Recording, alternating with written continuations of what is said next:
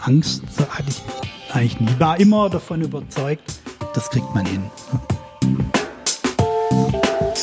Und für mich war immer klar, dass ich mich selbstständig ah. mache. Also mit, mit 13, 14 habe ich das schon gesagt. Ja. ja für Human Resources, ja, den Begriff finde ich eigentlich nicht so gut, mhm. weil eigentlich Leute sind keine Ressourcen. Salut und willkommen im Podcast von 0 auf 1. Hier hören Sie bei Gesprächen mit Unternehmern und Influencer mit.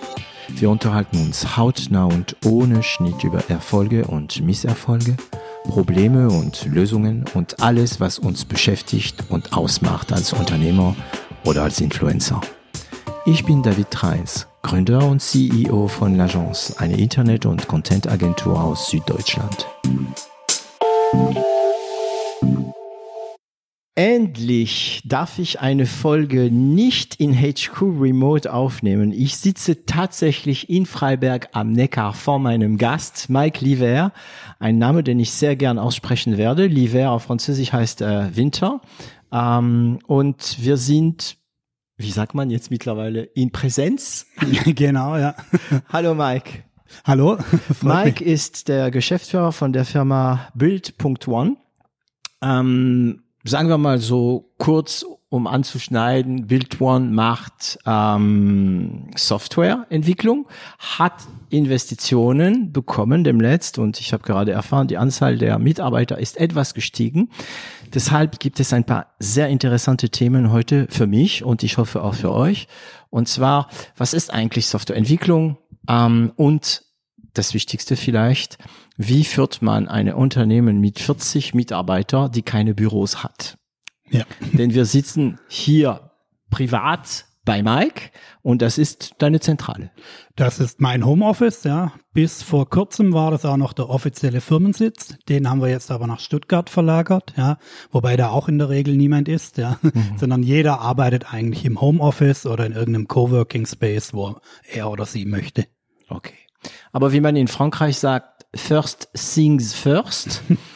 Hi Mike. Hallo, wie geht's dir? Ja, gut.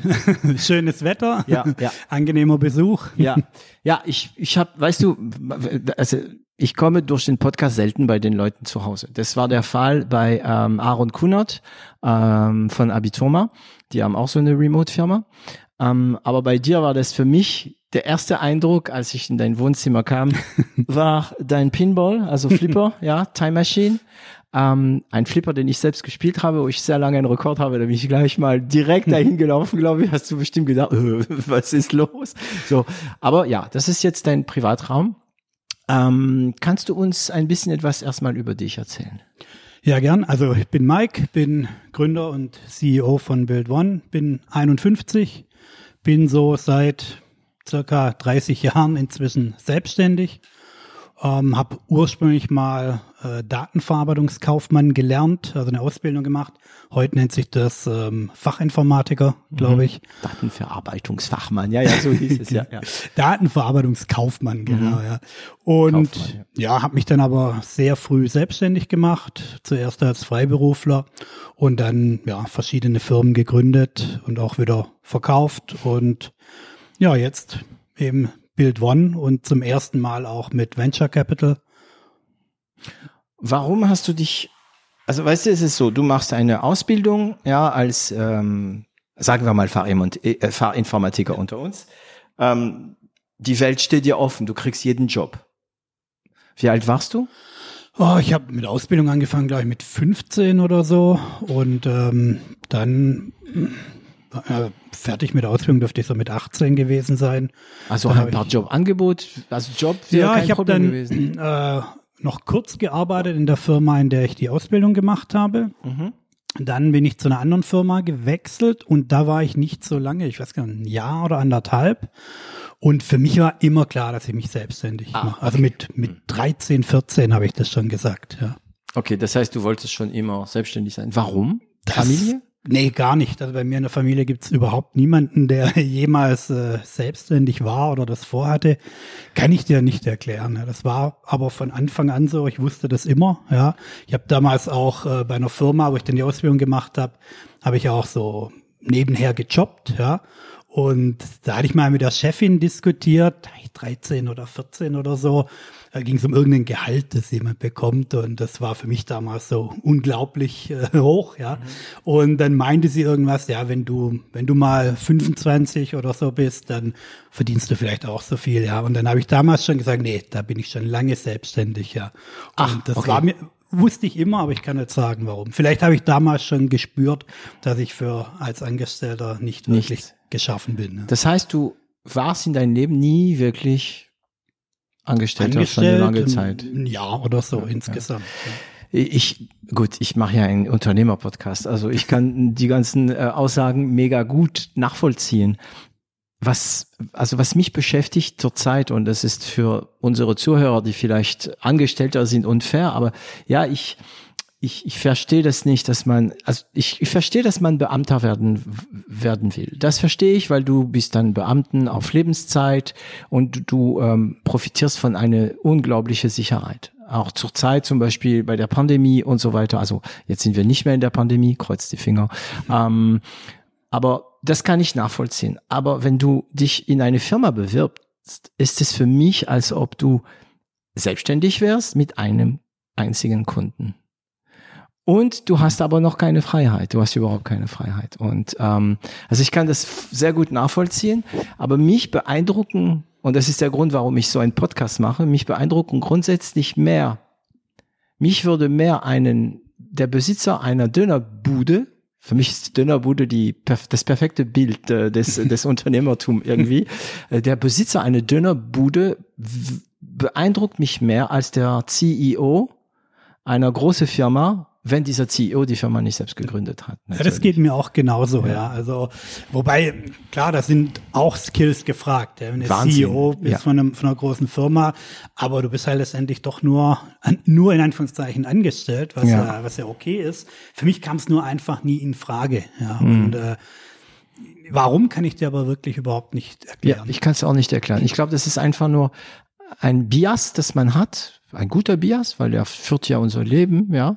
Und man denkt, okay, so ist besser. Ne? Aber mit 13 ist schon heftig. Bei mir war es mit 15. Das weiß ich noch, wo man mir, äh, es gab so ein Gespräch bei mir zu Hause und ähm, ich habe gesagt, nee, ich werde sowieso Unternehmer, je serai Entrepreneur und ich weiß noch, ja, tata, ich werde Unternehmer, ja. Und ähm, da wurde ich ausgelacht. ja, das würde ich auch Ja, sagen sehr gut. oft, ja. Okay. Das heißt, du hast also deine Fachinformatiker-Ausbildung gemacht, Genau. ein bisschen gearbeitet, also habe ich rausgehört, dazwischen, also nach dem, ja, während der Ausbildung musst du ja eh in einer Firma arbeiten. Genau, das war dann äh, ähm, so äh, Blockunterricht, also haben wir ein paar Wochen in der Berufsschule. paar Mhm. Also Wochen dual. der- Genau, dual. Und ähm, dann habe ich in der Firma auch angefangen, wo ich Ausbildung gemacht habe, mich dann aber relativ früh beworben, dann eben gewechselt, hatte da auch, äh, wie du sagst, also jetzt nicht unendlich viele Jobangebote, aber da hatte man schon gute Auswahl, habe mich dann für eine entschieden und Das war Ende der, nee, Anfang der 90er, oder? Jetzt muss ich mal kurz. Wahrscheinlich einmal- Anfang der nee, Nee, 90er. nee, das war schon ähm, dann eher, lass mich kurz reden, also Anfang der 90er. Ja, Anfang der 90er. Genau. Mhm. Ja, das war Krise damals, aber ähm, wenn man sagt, ich habe damals ja nicht so viele Jobangebote, ein paar, ist schon viel da gewesen, ne? Ja, äh, Mhm. das stimmt, damals war, sah es gerade nicht so gut aus. Ja, und dann habe ich mich selbst, also dann habe ich ähm, dort gearbeitet ein Weilchen und ich wusste schon immer, ich mache mich selbstständig. Wie gesagt, also mit 13 hatte ich das damals schon gesagt, ja. Und aber dass ich mich dann selbstständig gemacht habe, war dann eher sehr, sehr spontan, ja. Also in der Firma, wo ich dann gearbeitet habe, ähm, ja, der Chef und auch teilweise Inhaber war etwas speziell, würde ich mal sagen, ja.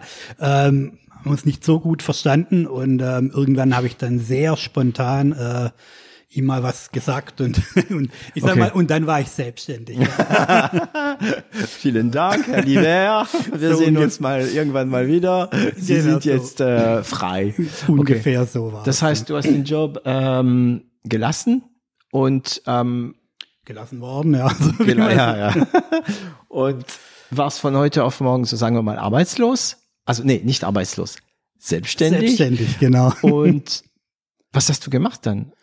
Also bist du jetzt zum Rathaus gegangen und hast eine, was war das? Genau, ja, da habe ich irgendwie Gewerbe angemeldet, Gewerbe. schlau gemacht, was muss man dann jetzt tun, damit man wirklich selbstständig wird. Mhm. Ja, habe ein Gewerbe angemeldet.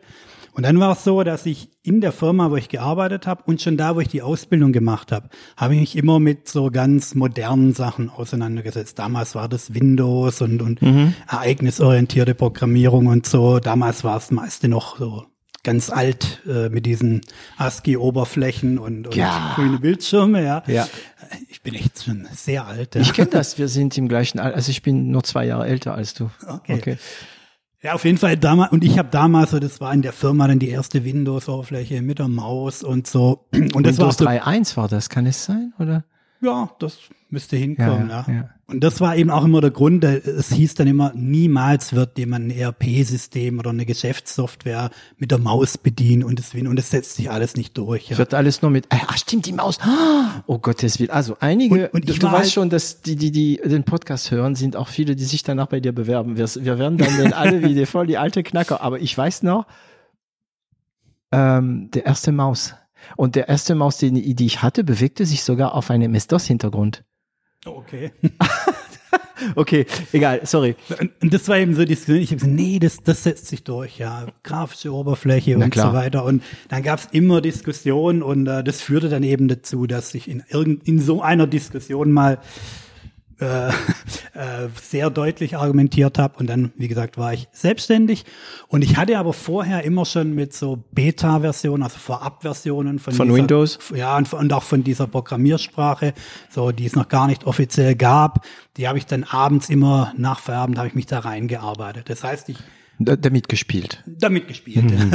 und damals, das heißt, ich war da schon einigermaßen fit und dann habe ich einfach geguckt, wer setzt diese Programmiersprache äh, ein und habe die dann hab die dann angerufen, einfach durchtelefoniert. Weiß ich noch genau, habe ich dann gesagt, guten Tag, von Mike Lieber von der Lieber EDV-Beratung, wir haben noch Restkapazitäten frei. Und, Oh, wow. so, und, äh, und Schon damals warst du ins Narrative ein bisschen, ja. und, und dann hatte ich, äh, ja, dann die erste, der erste Kunde war die Firma Data Reform in Ludwigsburg, falls der Hönes das Oh, hier ich mal glaube, ich hört. sehe das Logo vor Auge. Ja. Und Ja. da war, das war mein erster Kunde und äh, für die habe ich dann gearbeitet. Und dann ging das wirklich, also ich war eigentlich vom er, fast vom ersten Tag an, äh, hatte ich, war ich gut ausgelastet. Ähm, das heißt, ich fasse kurz zusammen. Ausbildung, Termin, Meeting, du hast deine Überzeugung klar gemacht, das hat nicht gepasst. Dann hast du wahrscheinlich schon damals abends gern programmiert. Ja. Das machen viele Jugendliche heute noch. Ne? Also die besten Programmierer, die ich gesehen habe, die haben es nicht studiert. Und ich unterrichte äh, an der DHBW in Stuttgart. Da habe ich die Informatiker. Es gibt natürlich immer wieder der eine, der die anderen also überlegen ist mit Programmieren, aber meistens Programmierer haben das nicht gelernt. Die haben es selbst beigebracht. Man muss auch sagen, in unsere Zeiten gab es keinen Da vor Kurs. allem, ja. Da, also ich weiß noch HTML. Für mich waren die ersten Sprachen HTML, PHP, MySQL und so weiter. Ähm, da da gab es Bücher, aber mit Büchern lernst du nicht so wirklich. Du probierst Sachen. Bücher sind dafür dazu nachschlagen, finde ich. Ne? Und das heißt, du hast ja das alles selbst beigebracht. Wie hieß die Sprache? Ja, ich habe noch Assembler gelernt tatsächlich. Wow, Assembler. War das nicht eine Sprache, die man danach kompilieren musste? Gab es nicht? Ja, da genau. muss- Assembler ist wirklich, sagen wir noch Nullen und Einsen so ungefähr. Das brauchte man aber damals ganz, ganz, brauchte man damals ganz, ganz am Anfang, ähm, um, äh, um, sagen wir mal, Software, ähm, die man ganz so offiziell bekommt, Mhm. mit, mit der dann zu arbeiten, ja. Und dann habe ich, äh, habe ich mich eine, mit einer recht speziellen Programmiersprache, nennt sich Progress ABL, auseinandergesetzt. Und ansonsten auch C und ähm, Ja, die üblichen Verdächtigen. JavaScript, TypeScript und so weiter. Also JavaScript auch. ja, also ich habe noch JavaScript, TypeScript äh, dann auch noch gemacht und äh, .NET, C Sharp, alles .NET, mögliche. ASP.NET von Microsoft war das .NET, ne? Genau, von Microsoft immer noch und ähm, Ich weiß noch, als es kam, das wäre damals also auch in Konkurrenz zu PHP. Hat's, aber ich, also hat es .NET geschafft im Web oder ist PHP? nee, im, im PHP Web ist immer noch nicht, König, ne? Genau, im, im Web, im Browser gibt's nur JavaScript, ja. Ja, und HTML, ja. Und, Genau, aber du kannst theoretisch über ASP äh, kannst du ja HTML, JavaScript. Serverseitig Ja, dann, ja, ja, genau. ja, genau. Serverseitig gibt's schon immer noch äh, .NET und so, aber im Browser selbst. Und ich meine, heutzutage warum ist der Kampf entschieden, ja. Also gab ja dann noch äh, ewig lang irgendwelche Plugins und Silverlight und was ist was Flash. alles gab. Flash, genau. Actions. und ich so hab's weiter. geliebt. Ja. Ich habe ActionScript, also mein erster Kontakt ähm, nach HTML und JavaScript war äh, Flash. Ähm, das war damals von Macromedia.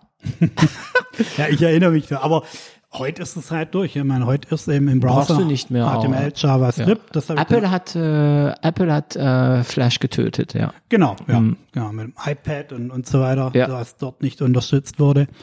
Und ich glaube, das war auch ganz gut, dass es, dass es gestorben ist. Ne? Oh, Aber, ich also, konnte geniales Spiel. Das war also für die für diejenigen, die uns jetzt Fachsimpeln hören. Ich weiß, dass einige Zuhörer es sehr gern haben, wenn wir Fachsimpeln. Aber für die, die nicht wissen, wovon ich spreche, also das sind die Programmiersprachen. Damit kann man, sagen wir mal, Computer oder Browser oder was auch immer sagen, was die zu tun haben. Deswegen nennt man das Sprachen. Und ähm, Flash ist die erste, war die erste, das war der erste Plugin, den man in den Browser installieren konnte, der auch die Möglichkeit für Animation gab. Und man konnte mit diesem Skript wirklich sehr, sehr viel machen. Ganze Anwendungen konnten Ja, da über diese. Oberfläche. Und als Apple kam mit dem iPhone, haben die damals gesagt, äh, Flash wird nicht auf Apple laufen, das wird blockiert sein. Ich, der, Begrü- die Begründung war damals Sicherheit. genau, ja. Aber ich vermute, ich, war, ich bin mal gespannt auf deine Meinung. Äh, meine Meinung war damals, ja klar, wenn man Flash auf ein iPhone laufen lassen kann, dann braucht es keinen App Store. Jeder Entwickler kann machen, was er will. Also ich glaube, dass äh, Steve Jobs äh, Flash tatsächlich gehasst hat, ja.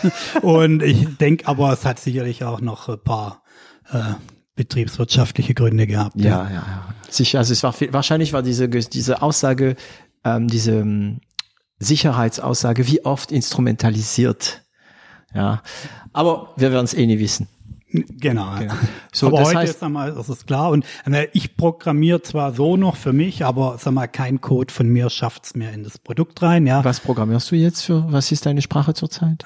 ja, wenn dann immer noch Progress ABL, TypeScript, JavaScript, aber ich nutze dann eher unsere unser Produkt, ja, und, und, und teste das, probiere da ein bisschen rum, mache so ein bisschen Prototyping, aber ich programmiere nichts mehr, das es dann in unser fertiges Produkt schafft. Ja. Du hast ja jetzt, äh, ja, das ist ja so, dass ähm, Zuckerberg Zuckerberg programmiert bestimmt noch ein bisschen nebenher. Er kann es bestimmt, aber es, ich glaube nicht, dass es, dass es ins Endprodukt kommt. Ich glaube, in Facebook wird hoffentlich nichts mehr drin sein, das von ihm gemacht wurde. Ja. Ja. Ja, und ja, also das war das Letzte, was ich noch so richtig in Anführungszeichen programmiert habe.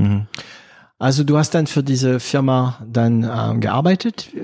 Datareform, ne? Oder? Wie? Genau, das war, da war ich dann eben schon äh, freiberuflich, also selbstständig, aber als äh, Mit ein One-Man-Show. Kunde, ein Kunde. Mit einem Kunde am Anfang und ähm, ich meine, ich habe damals, ähm, er hatte halt wenig Geld, ich habe damals eine Wohnung zusammen mit meinem Bruder gehabt, also eine Dreizimmerwohnung, er ein Zimmer, ich ein Zimmer, der Rest gemeinsam. Und also die Wohnung damals, die hat umgerechnet 125 Euro Miete gekostet und ungefähr und so sah es ja auch aus, ja, muss man sagen. Okay, also das war damals auch sehr günstig. Das war auch das sehr, sehr günstig. Und so war die Wohnung auch, ja. Aber es war halt äh, günstig eben. Und ich hatte ja kein Büro oder so, ja, sondern ich hatte halt ein Zimmer, da war nur ein Bett und ein Schrank drin. Da hat mir ein Schreibtisch reingepasst. Also hatte ich einen PC neben dem Bett stehen. Da drauf stand der Monitor und ich saß auf dem Bett, die Tastatur auf dem Schoß. Und so habe ich halt programmiert. Und dann war ich bei Data Reform öfters vor Ort. Und als der war sehr nett, der Herr Hönes damals, und hat mir dann erlaubt, auch wenn ich dann Kunden akquiriert habe oder Kunden oder Interessenten hatte, die halt zu mir zur Liebe EDV-Beratung kommen wollten, dann konnte ich die ja schlecht bei mir aufs Bett setzen. Ja. Ähm, Ja.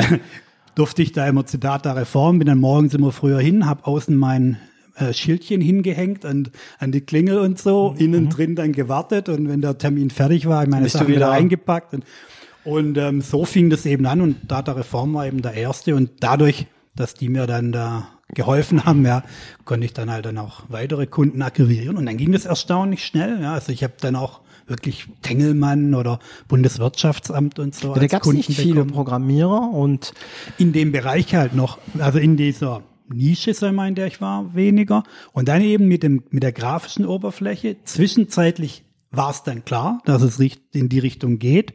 Und da war, hatte ich dann halt einen Vorsprung und dann konnte ich mir das eigentlich raussuchen. Ach ja, weil du damals, also was, also kannst du ein Beispiel geben, was für Anwendungen du, ähm, du so da zum Beispiel programmiert hast? Damals? Ja, also die angefangen, oder ich komme aus dem ERP-Bereich. Also wirklich, also ERP, also wirklich so komplexe Unternehmenssoftware, also SAP, mhm. das bekannteste Beispiel ja. dafür, ja.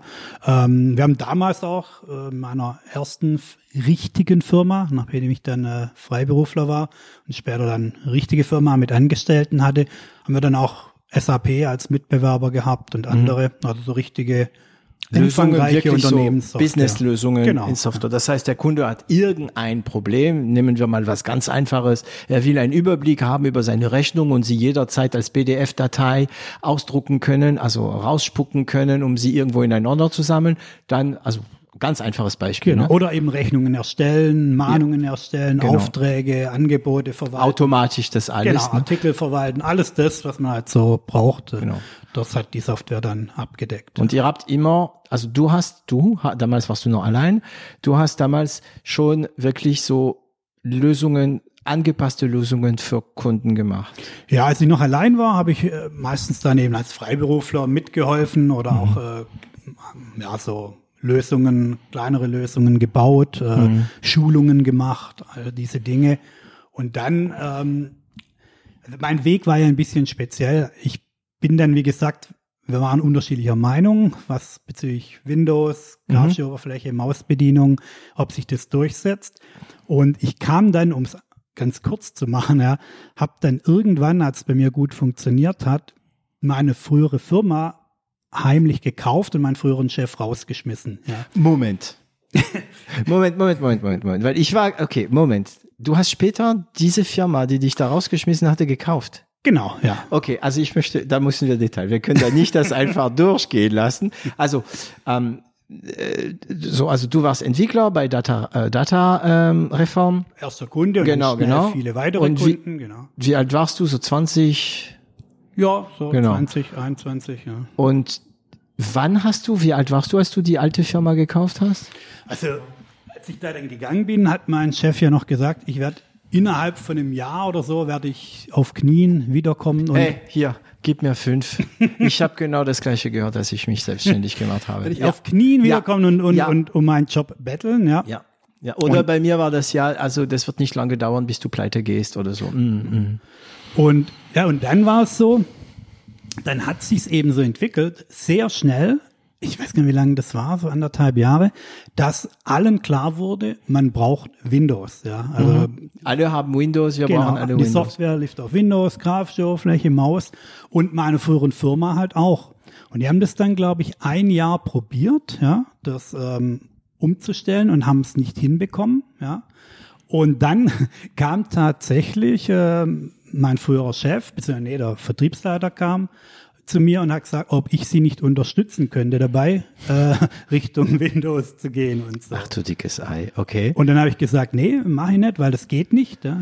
Das müsst ihr neu bauen, das einfach. Vom Scratch alles. Genau, ja. habe ich damals ja schon gesagt. Weil ja, die wollten wahrscheinlich das, was die hatten, irgendwie genau, dazwischen genau. so eine Art Schnittstelle. Ja in dem in der Applikation, da steckten, ist einmal ganz grob aber ich an die 100 Personenjahre Entwicklung, ja. Also, das ist ein richtiges großes ERP und denen war klar und die haben dann auch kaum noch was verkauft, ja, mhm. weil alle plötzlich Windows wollten. Und ich habe gesagt, nee, sorry, das geht nicht. Das äh, habe ich damals ja schon gesagt, ja. Deswegen habe ich damals gesagt, fangt an, ja, dann, dann sind wir die Ersten. Und da gesagt, geht nicht. Und mir ging's ja auch gut. Und dann kam sie. Was hast du im Kopf gehabt? Jetzt kommt der Franzose. Ähm, was hast du im Kopf gehabt, als du, also wie hat sich das angefühlt? War das einfach für dich, nee, unemotional, ich, das ist zu kompliziert, oder war das schon ein, hat es schon ein gewisser, mh, mm, Rachegeschmack. So, nee, das war Nein. eigentlich gar nicht, weil für mich war es gut. Ich wollte ja eh immer selbstständig werden, dass es dann so hoppel die hopp passiert, okay. Mhm. Aber ich wollte es ja eh und nee, ich hatte eigentlich gar kein Problem damit. Mhm. Und ich meine, der Chef war wirklich, der war gar nichts, ja. Es gibt nur ganz wenig Leute, würde ich sagen, wo man diese schwarz oder weiß sind, ja, vom, vom Charakter. Und das ist so fast die einzige Ausnahme, wo man sagen kann, da war der Charakter durchgängig äh, nichts, ja. Aber alle Ein anderen, ja, 80er.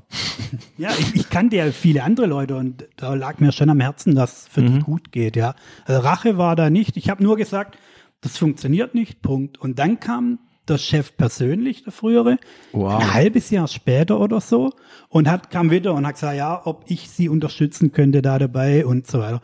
Und dann habe ich damals gesagt, also nö, eigentlich nicht, aber wenn, dann machen wir so, ich mache das nach Aufwand, jede Stunde wird bezahlt, ich mache es von mir daheim, ja, ich mache es so, wie ich es für richtig halt und ich gehe nicht davon aus, dass das was wird, ja.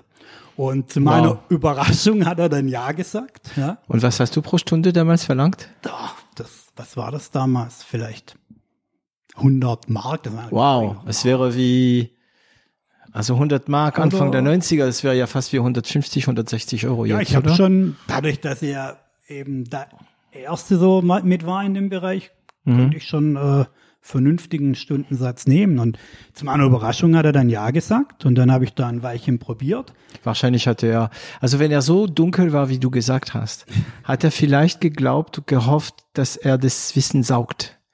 Ja, das war tatsächlich so. Also es hat sich dann so entwickelt, dass ich dann es auch probiert habe, es auch nicht hinbekommen habe zu, äh, zuerst, so wie die auch. Die haben ja ein Jahr lang mit, was weiß ich, zehn Leuten da schon dran entwickelt. Ja. Und dann hatte ich aber eine andere Idee und habe einen ganz anderen Ansatz gewählt. Und damit hat es dann funktioniert, ja.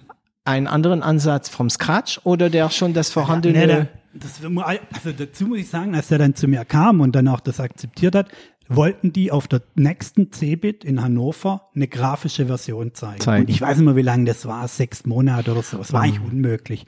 Und was ich gemacht habe letztendlich, weil das mit dem Grafischen nicht funktioniert hat, also das Problem war, dass es technisch nicht ging, ja, weil, weil die das, das war alles, war einfach nicht ereignisorientiert. ja, weil wahrscheinlich lief erstmal die alte Version und dann wurde das abgefangen irgendwo und grafisch Genau. dargestellt, oder? Genau, und dann Oh. aber war das Problem, wenn du dann diese grafischen Sachen, so einen Button oder sowas angeklickt hast, hat es nie funktioniert, das Ereignis Die- kam nie an. Also die Daten wurden nicht an der Hintergrund äh, Es geliefert. kam schon, der Code wurde gar nicht aufgerufen und wir haben dann damals, ich habe dann auch das erste Mal so probiert, mit dem Hersteller von der Programmiersprache gesprochen und die haben einfach gesagt, ja, don't do it. Ja, also das Mhm. Lass geht, die Finger das, weg das davon, geht nicht, ja. ja, ihr müsst es neu machen. Das, man kann das nicht mixen. Mhm.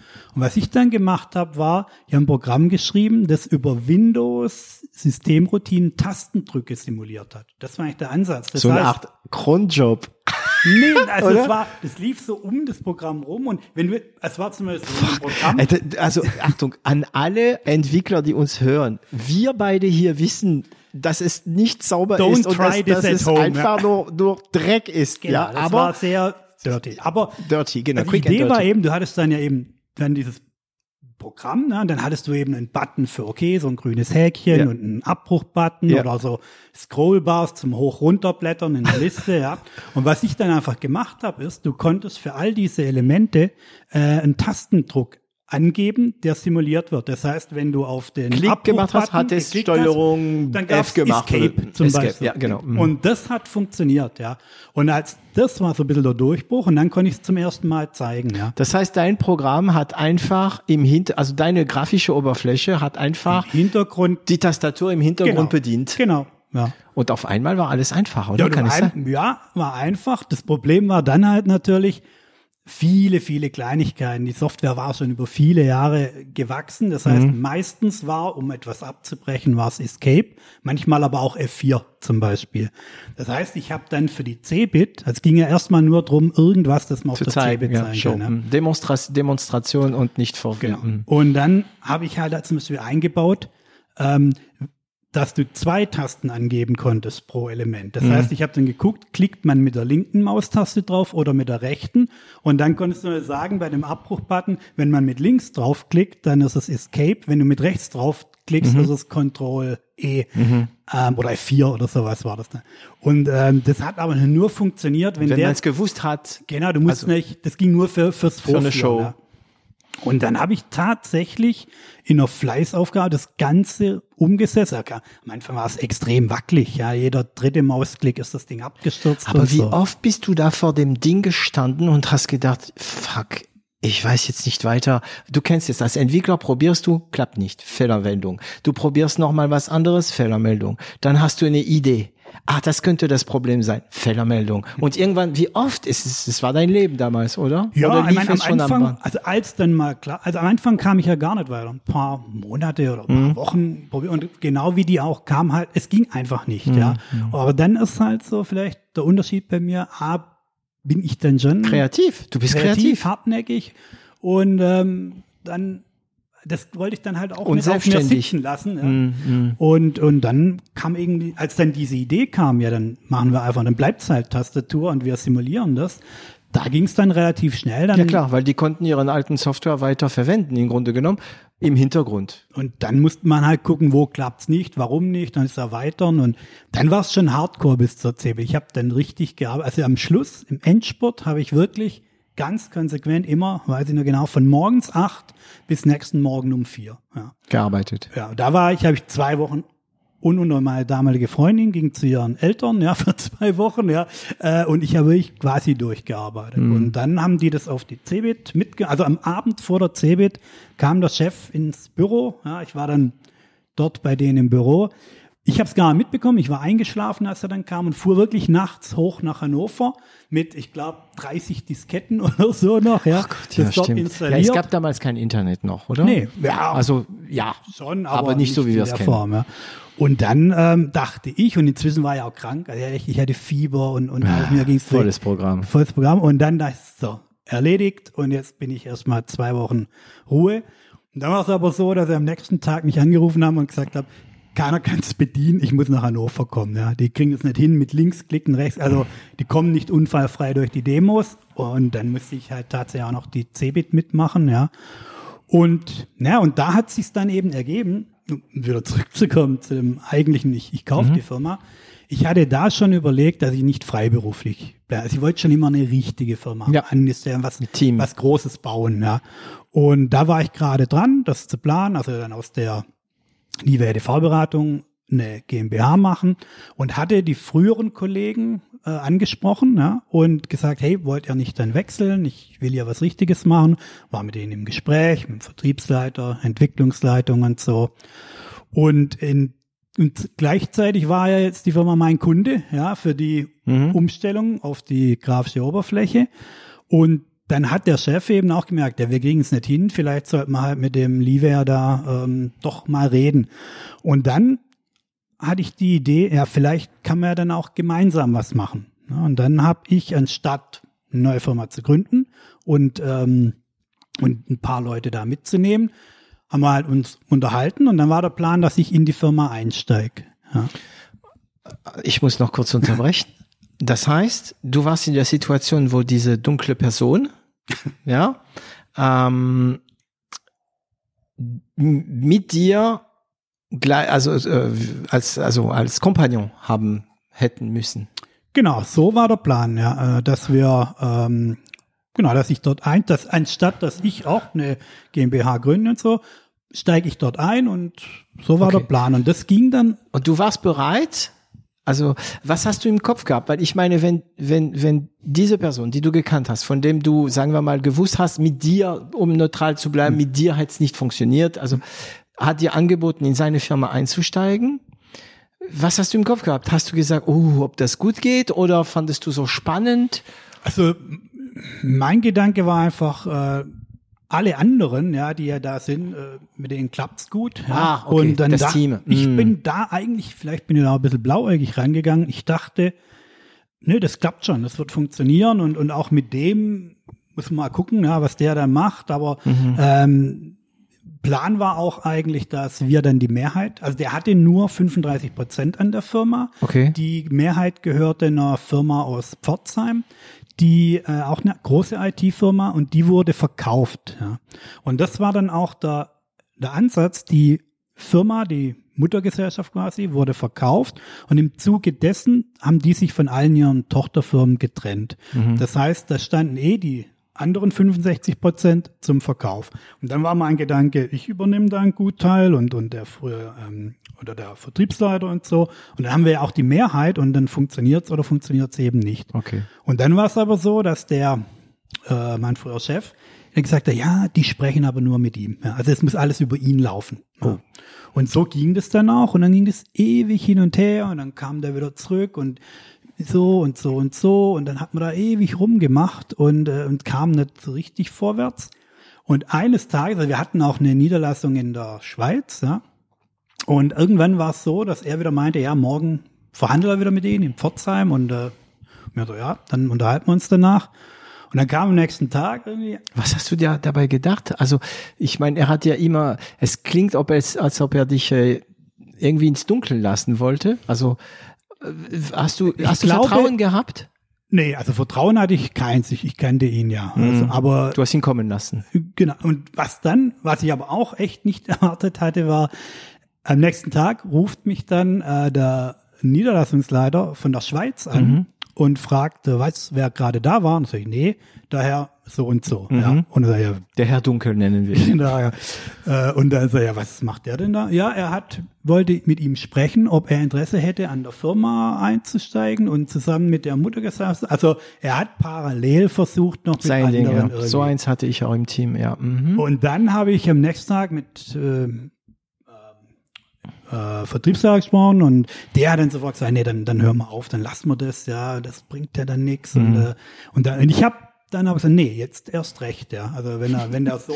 Da kam wieder der Hacker raus, ja. Also ein Hacker heißt für mich, so wie für dich, jemand, der sich hinstellt und dann bis zu Ende die Sachen durchzieht, ne? Genau. Und gesagt, dann sprechen wir direkt mit den Pforzheimern, ja. Mhm. Und ich meine, das war natürlich dann, ich war ja, als ich da gemacht, ich war ja einfach Programmierer, ja. Mhm. Und jetzt kam ich als früherer Programmierer zu denen nach Pforzheim und habe denen gesagt, übrigens, äh, die Firma so hat keine große Zukunft hier.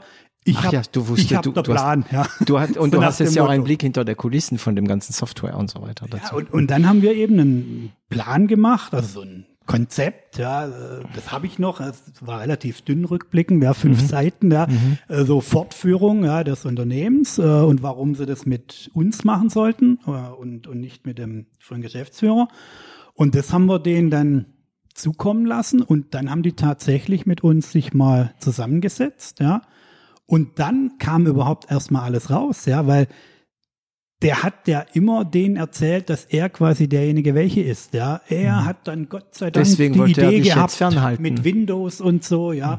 Also und dann haben wir denen mal erzählt, wie es wirklich ist. Und dann war das Problem nur, dass er halt 35 Prozent hatte und ein Vorkaufsrecht. Also man konnten die Anteile gar nicht kaufen ohne ihn. Und haben die dann überzeugt, die Muttergesellschaft, dass die gesagt haben, ja, wir wollen an euch. Und dann letztendlich, also es war dann fast schon wie in einem Film am Schluss, ja. Es war so, dass wir dann ähm, uns geeinigt hatten, was preislich für uns machbar wäre. Aufs Geld kam es denen nicht so an, wobei das schon signifikant war, weil die Firma hatte eine Million Stammkapital, also es war schon nichts Kleines. Ja. Ja. Und ähm, dann hatten die gesagt, okay, wir machen mit denen, mit ihm einen Termin aus. Das war montags, ja.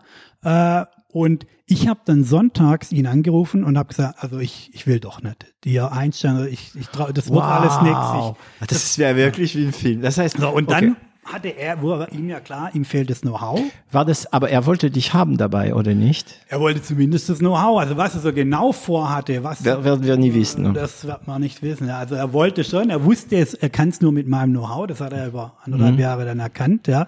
Äh, aber irgendwie wollte er vielleicht auch doch nicht mit mir, was er wirklich vorhatte, weiß ich auch nicht. Aber ziemlich sicher wollte er mich über den Tisch ziehen, ja. Und da habe ich eben sonntags angerufen und gesagt, nee, wird alles nichts, tut mir leid. Ich, Wie hast du, ich muss wieder über Gefühlswelten.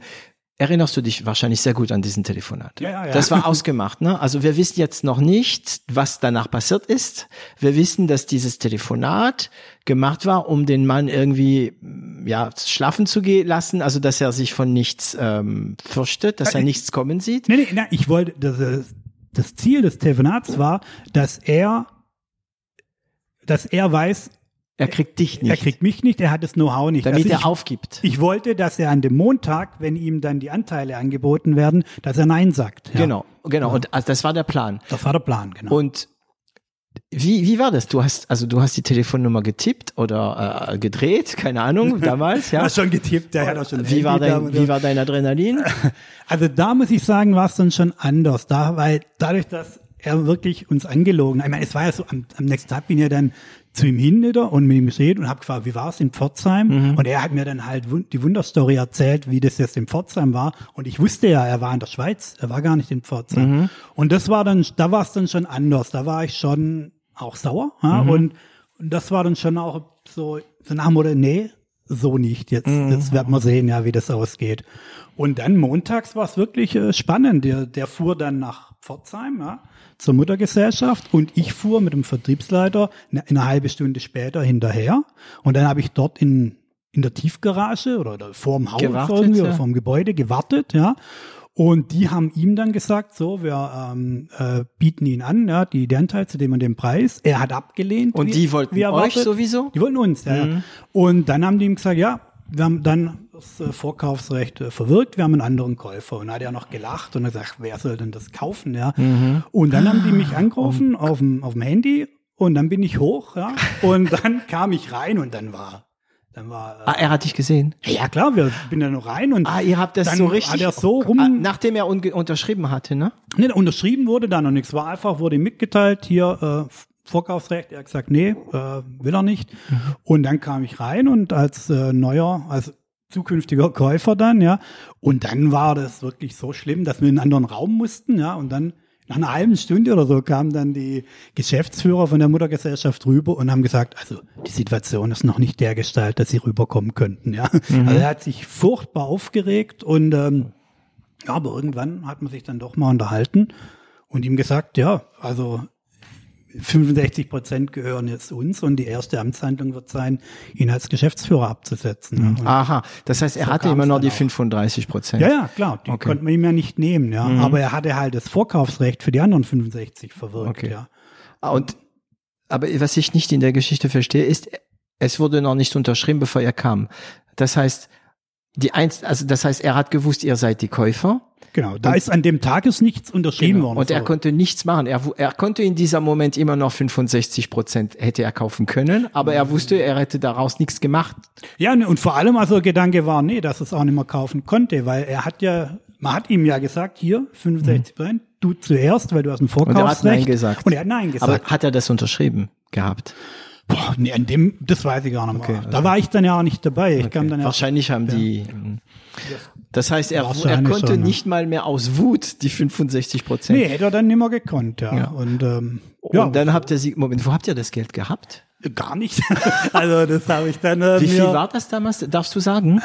Das war, also ich weiß, es waren schon einige hunderttausend, ja. Und ähm, Das wäre wie jetzt nicht. einige hunderttausend Euro oder wäre das wie jetzt eine Million eher? Na, schon so wie ein paar hunderttausend Euro, würde Ja. ich sagen. Ich habe es mir jetzt geliehen von der Bank, ja. Äh, und Und die Bank hat's dir gegeben. Hallo, ich bin der Herr glücklicherweise, Liver, ja. ich brauche äh, 200.000 Euro.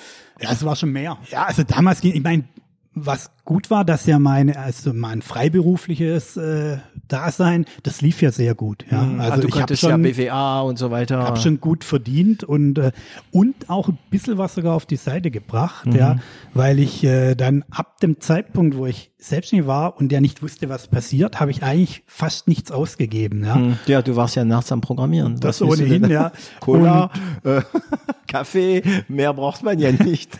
Und ich meine, damals war das auch ein bisschen, glaube ich, noch einfacher. Also ich weiß, ob es heute die Bank wird wahrscheinlich das nicht mehr finanzieren. Das war vor Basel 4. ja genau. Hm, Das auch noch. Äh, oder Basel 2 damals. Basel, oder, mhm.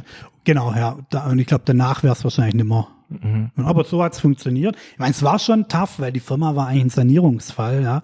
Und dann so mit, ich weiß gar nicht, wie alt ich denn war, 23 oder ich weiß gar nicht.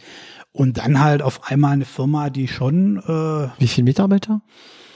Wir waren damals mal vielleicht 15. Am Schluss, als ich die Firma verkauft habe, dann irgendwann waren es so 25. Und Aber äh, zurück zu dieser Besprechung, zu dieser Besprechungsrahmen. Ihr seid die Besprechung, da kommt der, ähm, der Pforzheimer und sagt, ja, es ist noch nicht so weit. Wie ging es dann weiter? Wie ging die Geschichte? ich glaube, wir müssen drei Folgen mit dir machen. äh, ich weiß nicht, wie lange das ging, eine Stunde oder so, die wir da warten mussten. Und dann irgendwann konnten wir rüberkommen. Und dann hat er mir halt erstmal tausend Dinge an den Kopf geworfen. Ja. Na, logisch. Ähm, und, und so weiter. Und ähm, Wie bist du da? Warst du cool? Also nach außen, nach innen wahrscheinlich schon Adrenalin. ja, ich, ich denke schon, weil ich, mal für mich hat lief's ja dann gut, ja. Und ich meine, er hat mir tausend Dinge an den Kopf geworfen und ich Hast du ihm, geantwortet oder? ja, ja, ich habe ihm gesagt, also Hey, du warst ja in der Schweiz und Genau, ich hab gesagt, also ich habe, wir haben immer mit offenen Karten gespielt äh, und, und er war derjenige, welche. Ich, hab gesagt, ich, ich weiß, äh, wo er gestern, äh, ge- weiß nicht, ob das war nicht gestern dann war. Äh, ich, ich weiß, wo, wo du warst und, und in, in der Schweiz und so weiter und was du noch alles probiert hast. Und dann war er auch recht schnell still. Und ich meine, für ihn ging die Sache gut aus, weil er hat einen sehr fairen Preis bekommen für seine 35. So kannst du dich im 35%, ja. Spiegel auch gucken, ne? Und er hätte die Firma einfach äh, kaputt gemacht. ja. Von Das hat daher- er aber auch gewusst, ne? Ach, Das, das war ja super schwer einzuschätzen, ja, der, ob er das, nee, ich glaube, der war schon davon überzeugt von, von sich irgendwie. Der war auch super überzeugend, ja. Ich muss damals, wir hatten es ja vorher davon, äh, verschiedene Angebote hatte. Ich bin zu der Firma wegen ihm. Ja, er hat auf mich so einen guten Eindruck gemacht, ja. Der hatte so ein Auftreten total Souverän. souverän überzeugt. Und er hat aber dann sehr schnell gemerkt, dass da gar nichts dahinter ist, ja. Aber so im, im ersten Moment, also wie gesagt, ich perfekte bin wegen Verkäufer, ihm oder? dahin gekommen. Der perfekte Verkäufer. Ja, ich glaube auch als Verkäufer sollte schon ein bisschen was dahinter Also sein. ja. Erstkontaktverkäufer. Danach musst du Ja. tiefer haben, ne? Ich glaube, auch dafür hat er zu wenig, zu wenig Wissen gehabt, ja. Mhm. Aber der war einfach, der war durchaus sympathisch, ja. Interessant. Ach, das ist echt eine krasse Geschichte. Sowas habe ich, ich glaube, in null auf eins Ja, das ist jetzt nicht der klassische Weg, so wie es im, im Lehrbuch steht oder so, dass man halt Mhm. geht und dann Und dann warst du von heu noch, Entschuldigung. Ja, dass man geht, zurückkommt, die Firma heimlich kauft und den Chef rausschmeißt. Das Also, hört man oft, solche Geschichten, aber ich hatte noch nie jemand, der so eine Geschichte, man hört es immer so nebenher von irgend, man liest darüber oder was auch immer, aber dass man, dass ich, dass man das Glück habe, jetzt die, so eine Geschichte von erster Hand zu hören, das ist natürlich interessant. Und mh, wie lange hat's gedauert, bis jetzt dieser Druck runterkam und er dann gesagt hat, ja, okay, gut, ich kann nichts machen. oh, das, dann muss der Notartermin und alles, die Finanzierung musste ich dann, also es war schon gleich, schon gleich ein paar Monate, bis dann tatsächlich, äh, und er war wirklich, er war unmöglich in der Zeit, ja. Also an dem Tag, als den Mitarbeitern äh, mitgeteilt wurde, ja, äh, bin ich hin ja, in die Firma ja. und da war ich ja schon da, da war ich schon, äh, ich meine, da war ich schon eingetragen im, im, als äh, äh, im, im, Als Inhaber, und so, als- genau. ja. Und dann bin ich dahin und er sagt ja, was ich hier wollte. Und sag, ja, wir jetzt ja gleich Besprechung mit den Mitarbeitern und so. Nee, da durfte ich nicht mit dazu. Was heißt, da darf ich nicht dazu? Ich bin Geschäftsführer, ja, und bin Gesellschafter, ja. Äh, nee, er ruft die Polizei. und so, Ja, wirklich? Ja, so, ja ne, ich, äh, ich darf da nicht mit dazu. Und dann war es tatsächlich so, ich wollte dann auch kein Theater machen, ja. Äh, ich bin, ich war tatsächlich da nicht dabei. Also an dem Termin, wo, wo die einen Mitarbeiter erfahren haben, dass ich jetzt ein neuer Geschäftsführer bin, so, war ich nicht mit dabei. Ja. Okay. Hast du im Nachhinein erfahren, was er da in dieses Gespräch erzählt hat? Nee, also da, ähm, mein, danach dann Kompagnon, der damalige ähm, Vertriebsleiter? Genau, der war ja mit dabei, ja, der, Der hat Und- mit dir gekauft. genau, wir haben zusammen dann genau gleich viel, also ich hatte 0,1 Prozent mehr, das hatte aber nur Rundungsgründe, ja, aber wir hatten gleich viel Anteile, waren dann beide Geschäftsführer, genau, und haben das dann übernommen. Und mit ihm lief's gut lange. Mit ihm lief's gut, wir waren da unterschiedlicher Meinung, ähm, wie man irgendwann mal, wie es weitergehen soll. Er war halt der Typ, der so, nee, funktioniert ja gut und äh, lass uns da von den bestehenden Kunden leben und so. Und ich wollte halt was Neues machen. Damals dann war es, dass ich gesagt habe, nee, das hat keine Zukunft. Wir müssen Richtung Web und, und Internet und so Schon weiter. so ein- genau, waren dann auch unterschiedlicher Meinung und, und sind dann auseinandergegangen. Da hat man sich auch mal das eine oder andere an den Kopf geworfen, weil Mhm. man unterschiedlicher Meinung war. Aber ich kann über ihn jetzt nichts Negatives Mhm. sagen, außer dass wir unterschiedlicher Meinung waren. Der war jetzt nicht so wie der frühere Chef, wo ich sagen würde, ein schlechter Charakter. Aber das ist interessant. Ich, ich sehe jetzt irgendwie schon so einen roten Faden bei dir, dass du, also ich, ich mag nicht meine Gäste so ähm, zu große Komplimente machen. Das klingt immer so. Aber ich habe das Gefühl, siehst du, ähm, vor Windows, ne? Also diese reine Textoberflächen, also MS-DOS und so weiter, ne? Dann hast du gedacht, nee, nee, die Zukunft ist äh, grafische Oberfläche. So, hattest recht. Hast dann alles Nötige gemacht, um in der Richtung zu gehen. Dann jetzt kommst du, die nächste Geschichte. Da war's wieder, ja, weg von Windows, sagen wir mal, ja. ja. ab ins Web, Web-Oberfläche. Ja. Also irgendwie scheinst du, also ich will nicht sagen Trends anzu, äh, zu erkennen, sondern einfach Trends zu akzeptieren. Weil die Trends sehen wir alle. Wir sehen alle, dass es ähm, Richtung Mobile, wir haben alle gesehen, was passiert und so. Aber es gibt die, die das akzeptieren. Also es gibt die, die da gar nichts sehen. Aber es gibt viele, die das sehen. Wir sehen, ich meine, als, als die Musik, ähm, als die MP3 kam, hat man gesehen, in welche Richtung das geht. Ja. Aber es gibt viele, die haben es nicht akzeptiert. Unter anderem auch Plattenlabel haben es nicht akzeptiert. Große Verlage haben das nicht akzeptiert. Jetzt E-Book. Ich meine, es ist klar, dass irgendwann mal kein Bücher aus Papier, also sehr wenig Bücher aus Papier. Aber trotzdem weigern sich noch viele. Ja. Ich meine, damals, das Internet, klar, das kommt man dann, das war ja schon da, ja. Aber mein Ansatz so, ähm, Business Software, also ein komplettes ERP äh, als Webseite quasi. Damalig gesagt, das ist Humbug. Spinnst du, ja. Genau. Mhm. Und Wobei ähm, es ist eigentlich genau das gleiche wie auf Windows, noch sind die Kabel länger.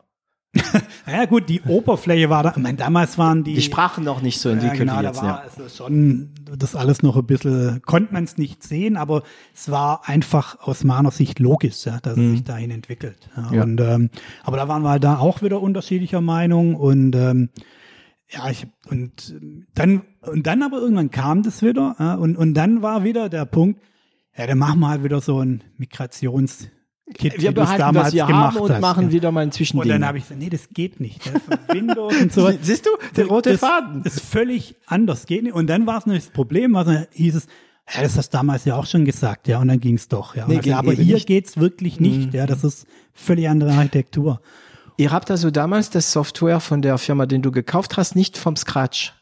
Nee, nee, ich, ich glaube, es laufen heute noch die Software mit diesen Tastendrucksimulationen. Also wir werden den Namen von zwei, diesen Software nicht erwähnen. Wir werden nicht sagen, wie das heißt, aber Bei ein, zwei, drei Kunden wird mir eine Wunder, läuft es immer noch so. Also ich habe ja dann irgendwann, also es sind noch einige Sachen dazwischen, aber ich habe dann die Firma dann alleine weitergeführt. Ja. Also ursprünglich war es anders geplant, dass ich dann gehe und mein Kompagnon die alleine weiterführt. Der hat dann aber ein bisschen kalte Füße bekommen und am Tag vorm Notartermin äh, dann hat er angerufen. hat er kalte Füße bekommen. Dann habe ich beim Notartermin gesagt, äh, hat angerufen und gesagt, es bleibt wie es ist, nur umgekehrt. Ich kaufe, der andere Und verkauft. konnte der Notar so schnell die Namen einfach Das wurde austauschen. dann getauscht, oder fast drei Tage vorher. Dann haben wir das so gemacht. Danach war dann ein, ein Mitarbeiter-Meeting angesetzt, nach dem Notartermin, logischerweise, um das kundzutun. Mhm. Ich hatte auch schon eine, andere Firma gegründet, ja, auch. Also, das war schon bekannt. Die Mitarbeiter wussten das schon alles, hatten sich auch schon ja, positioniert, die bei ihm bleiben, die mit Die mir mitgehen und so weiter, ja. Und dann war nach dem Notartermin die Mitarbeiterversammlung und da gingen die alle noch davon aus vom ursprünglichen. Ja, und da habe ich dann gesagt, ja, es gab noch eine, eine kleine Änderung. Ähm, also ich, äh, Volker hat verkauft, ich kauf. Äh, und dann waren alle nicht etwas irritiert. Äh, Vor allem die, die eigentlich dann positioniert hatten. zum anderen wollten, ja. Und äh, ja, dann hatte ich auch erstmal zwei Firmen. Äh, das war alles ein bisschen spontan. und letztendlich hatte ich, habe ich die Firma dann später irgendwann an Pro Alpha verkauft. Also Pro Alpha ist ein recht großer viel? ERP-Anbieter. Äh, viel zu wenig. Das waren, also rückblickend war, wir hatten über eine Million Recurrings allein, also wiederkehrende jährliche Ja, mhm. Einnahmen, ja. Und ich habe die Firma für, für roundabout eine Million verkauft damals. Wie viel ist, Achtung, die Frage musst du nicht mal, ist dir was übrig geblieben? Ja, ich habe ja dann die Schulden schon weitestgehend abgearbeitet gehabt und da blieb schon was übrig, musste schon ein paar Schulden bezahlen. Ich hatte ja auch äh, dann, dann nicht mehr die ganzen Anteile. Es blieben ein paar hunderttausend blieben übrig. Mehr als du bezahlt hattest?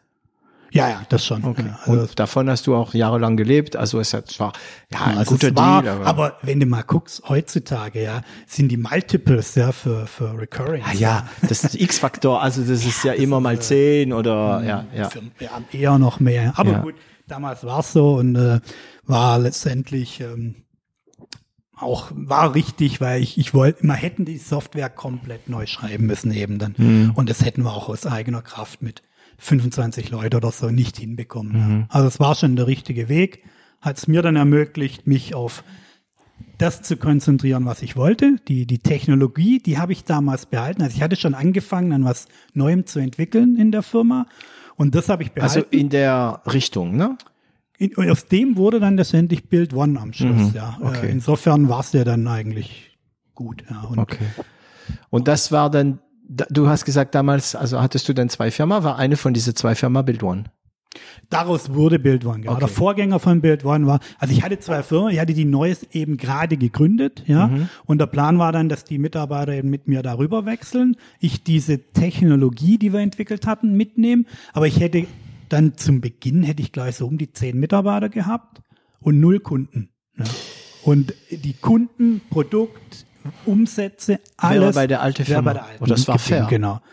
Das war eigentlich ein super Deal. Der hätte, der wäre, hätte gar nicht schief gehen können. Die, die garantierten äh, Wartungserlöse Mhm. und so waren deutlich höher als die Kosten. Ja. Und dann kam er irgendwann und gesagt, ja, das Risiko ist ihm zu groß. Dann habe ich nochmal War der kein. Unternehmer im, Ja, bis eigentlich habe ich ihn ja damals ein bisschen überredet, weil Mhm. er hatte damals gesagt, oh, na, dann hören wir lieber auf, dann geben wir das auf mit der Übernahme. Und Mhm. ich habe dann gesagt, nee, lass uns jetzt, jetzt erst recht, ja. Und das würde ich rückblickend nicht mehr machen. Man darf jemand zu sowas nicht, nicht überreden, ja. Mhm. Und er ist ein super, ich glaube, er ist ein super Abteilungsleiter, war danach war dann freiberuflich im, und ich glaube, da ist er auch super, ja, weil er wirklich sehr viel Know-how hat und, aber ich glaube, er ist eben nicht wirklich so vom Herzen ein, ein Unternehmer, Mhm. glaube ich so. dann stelle ich dir die Frage, ich glaube, in dieser Folge gerade ist das Wort, ja, war ein bisschen spontan äh, zweimal gekommen bei großen Entscheidungen. Hm, hast du keine Angst? Nee, Angst habe ich eigentlich nicht. Äh, nö.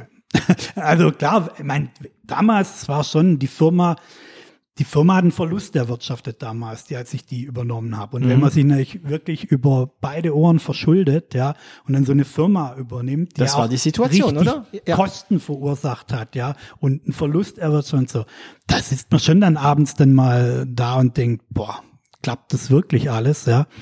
Aber wirklich Angst hatte ich eigentlich nie. Ich war immer davon überzeugt, das kriegt man hin. Woher hast du dieses, ähm, diese Einstellung? Wo ich das damals her hatte, weiß ich nicht. Das frage ich mich oft, weil ich war auch damals von den Sachen, die ja ganz neu waren, so überzeugt, ja, dass ich, ich weiß nicht warum. Also das war einfach da. Ich, für mich war es einfach klar. Für mich war klar, das muss man doch sehen, ja. Für mich war das so klar, da gab es gar keine Diskussion, ja. Und heute ist natürlich so, jetzt bin ich 30 Jahre selbstständig, es hast so viel gesehen, ja, und, und so viel auch, ich meine, da gab es so viel Nahtoderfahrungen und so oft, wo man, wo man immer wusste, wie, wie kriege ich es nächsten Monat hin, Cash. ja. Mhm. Da gab es schon Situationen, wo ich, äh, Kommt dir eine im, im, im Kopf? ja, da gibt's jede Menge, ja, als wir dann dam die Firma damals, ähm, äh, als dann eben der, der, wir mussten das dann richtig stabilisieren auch, ja, diese, das war ja nur für die Cebit so ein, Mhm. ein Ding und das musste ja Ach dann. stimmt, das Ding hat ja noch gar nicht funktioniert. Nee, und dann hatten wir ja einen, unser größter Kunde damals, die hatten 600 Concurrent User, das war schon sehr ordentlich, ja. Mhm. Und da knallte es dann an allen Ecken und Enden, ja. Und dann haben wir auch erstmal kein Neugeschäft gemacht. Wir haben gesagt, wir müssen das Ding erstmal ins Laufen kriegen. Und da gab es dann schon auch Situationen, wo, wo Weil da war kein Cash in der Firma, oder doch? Ja, Doch, wir hatten ja Wartungserlöse und Okay, so, aber es gut. gab halt kein Neugeschäft, ja, Ja, äh, mhm. oder wenig. Und ähm, da war dann auch, gab es auch Situationen, wo dann, wo ich zur Bank musste, ja, und und und äh, wenn die Bank da nicht mitgespielt hätte, dann dann hätte es schlecht ausgesehen. Und warum hat sie mitgespielt? Also es, ich versuche mal wieder mal die, äh, die Szene, die Also Bühne zu, zu legen. Ich meine, du kommst zu der Bank, eine Firma, die generiert eigentlich, du hast, du hast selbst gesagt, viele Kosten. Du musst auch, auch Umsatz, aber halt noch mehr Kosten. noch mehr Kosten, Zeitpunkt. also ge generiert sie Verluste. und du es musst kommt der frühere Programmierer. Ja, Ja, Also der auch noch Programmierer, der eigentlich gar keine Ahnung von Geschäftsführung hat. Also ja, man kann ja nicht wissen, ob er gut ist oder schlecht. Und ähm, also eine große Gefahr. Und dann kommst du zur Bank, schon wieder, und sag, hey, ich brauche Cash, um, keine Ahnung, die paar Monaten zu überleben, damit ich alles neu strukturieren kann. Was machst du mit den Banker? Also was sich durch mein Leben zieht, glaube ich, ist, dass die Leute mir vertrauen. Auch in Situationen, wo man es eigentlich nicht würde. Ja, das habe ich schon oft erlebt. Ja. Gott Also wenn Dank. ich dich so sehe, ne? wenn ich mit dir spreche, wenn ich, äh, es wird persönlich, ja, es tut mir leid, aber wenn ich dich so sehe, wie du redest, wie du auftretest, wundert mich das nicht. Ich finde das aber unfair, weil bei mir ist es genau das Gegenteil. Ich treffe oft, also das wissen die, mich, mich kennen, ich treffe nicht immer, ich habe ja auch meine Fans, sagen wir mal, ja, aber ich treffe eher auf Misstrauen, ja. Gut, ich habe es mir selbst eingebrockt mit meinen langen Haaren, meine Tätowierung und so weiter, ne? Aber ja, und es ist wirklich interessant, weil du gehst gerade, ohne dass es geplant war, genau auf eine Sache, die mich extrem beschäftigt als Mensch, als Unternehmer, ist, inwiefern ist dein Auftreten und ich meine auch die Sachen, die du an deinen Auftreten nicht ändern kannst, nicht nur die, mhm. die du änderst. Inwiefern bedient dich dein Auftreten? Und, und bei dir, jetzt kommst du, für mich ist es gerade ein großer Moment, ähm, und sagst, ja,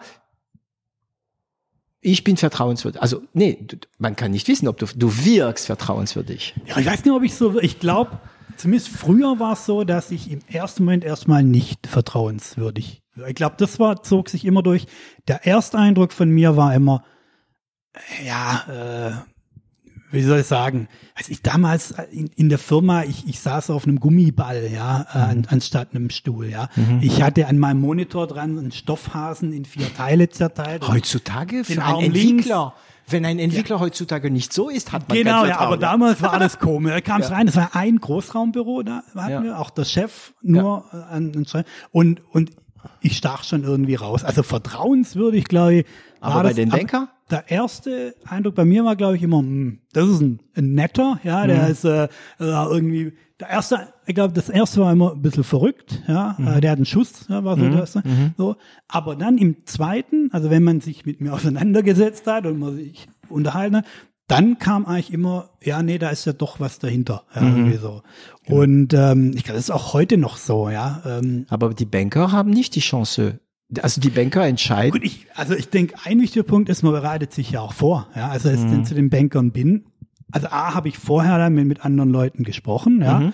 Und was, was erwartet mich da? Und dann hatte ich mich halt da auch vorbereitet. Und es war ja nicht nur Banker, wir hatten damals auch einen Lieferant, ja.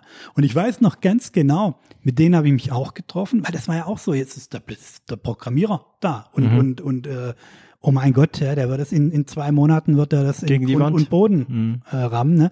Und dann weiß ich noch ganz genau, da habe ich mit denen gesprochen und hatte mich halt auch, hab im Vorfeld mit Leuten von dort, die ich kannte, wo ich mich gut verstanden habe, äh, gesprochen und dann gefragt, was, was erwartet mich oder worauf soll ich mich mhm. vorbereiten? Und dann haben die auch gesagt, ja, guck, dass du irgendwie so rüberkommst, als hättest du auch ein bisschen betriebswirtschaftliche Ahnung, ja.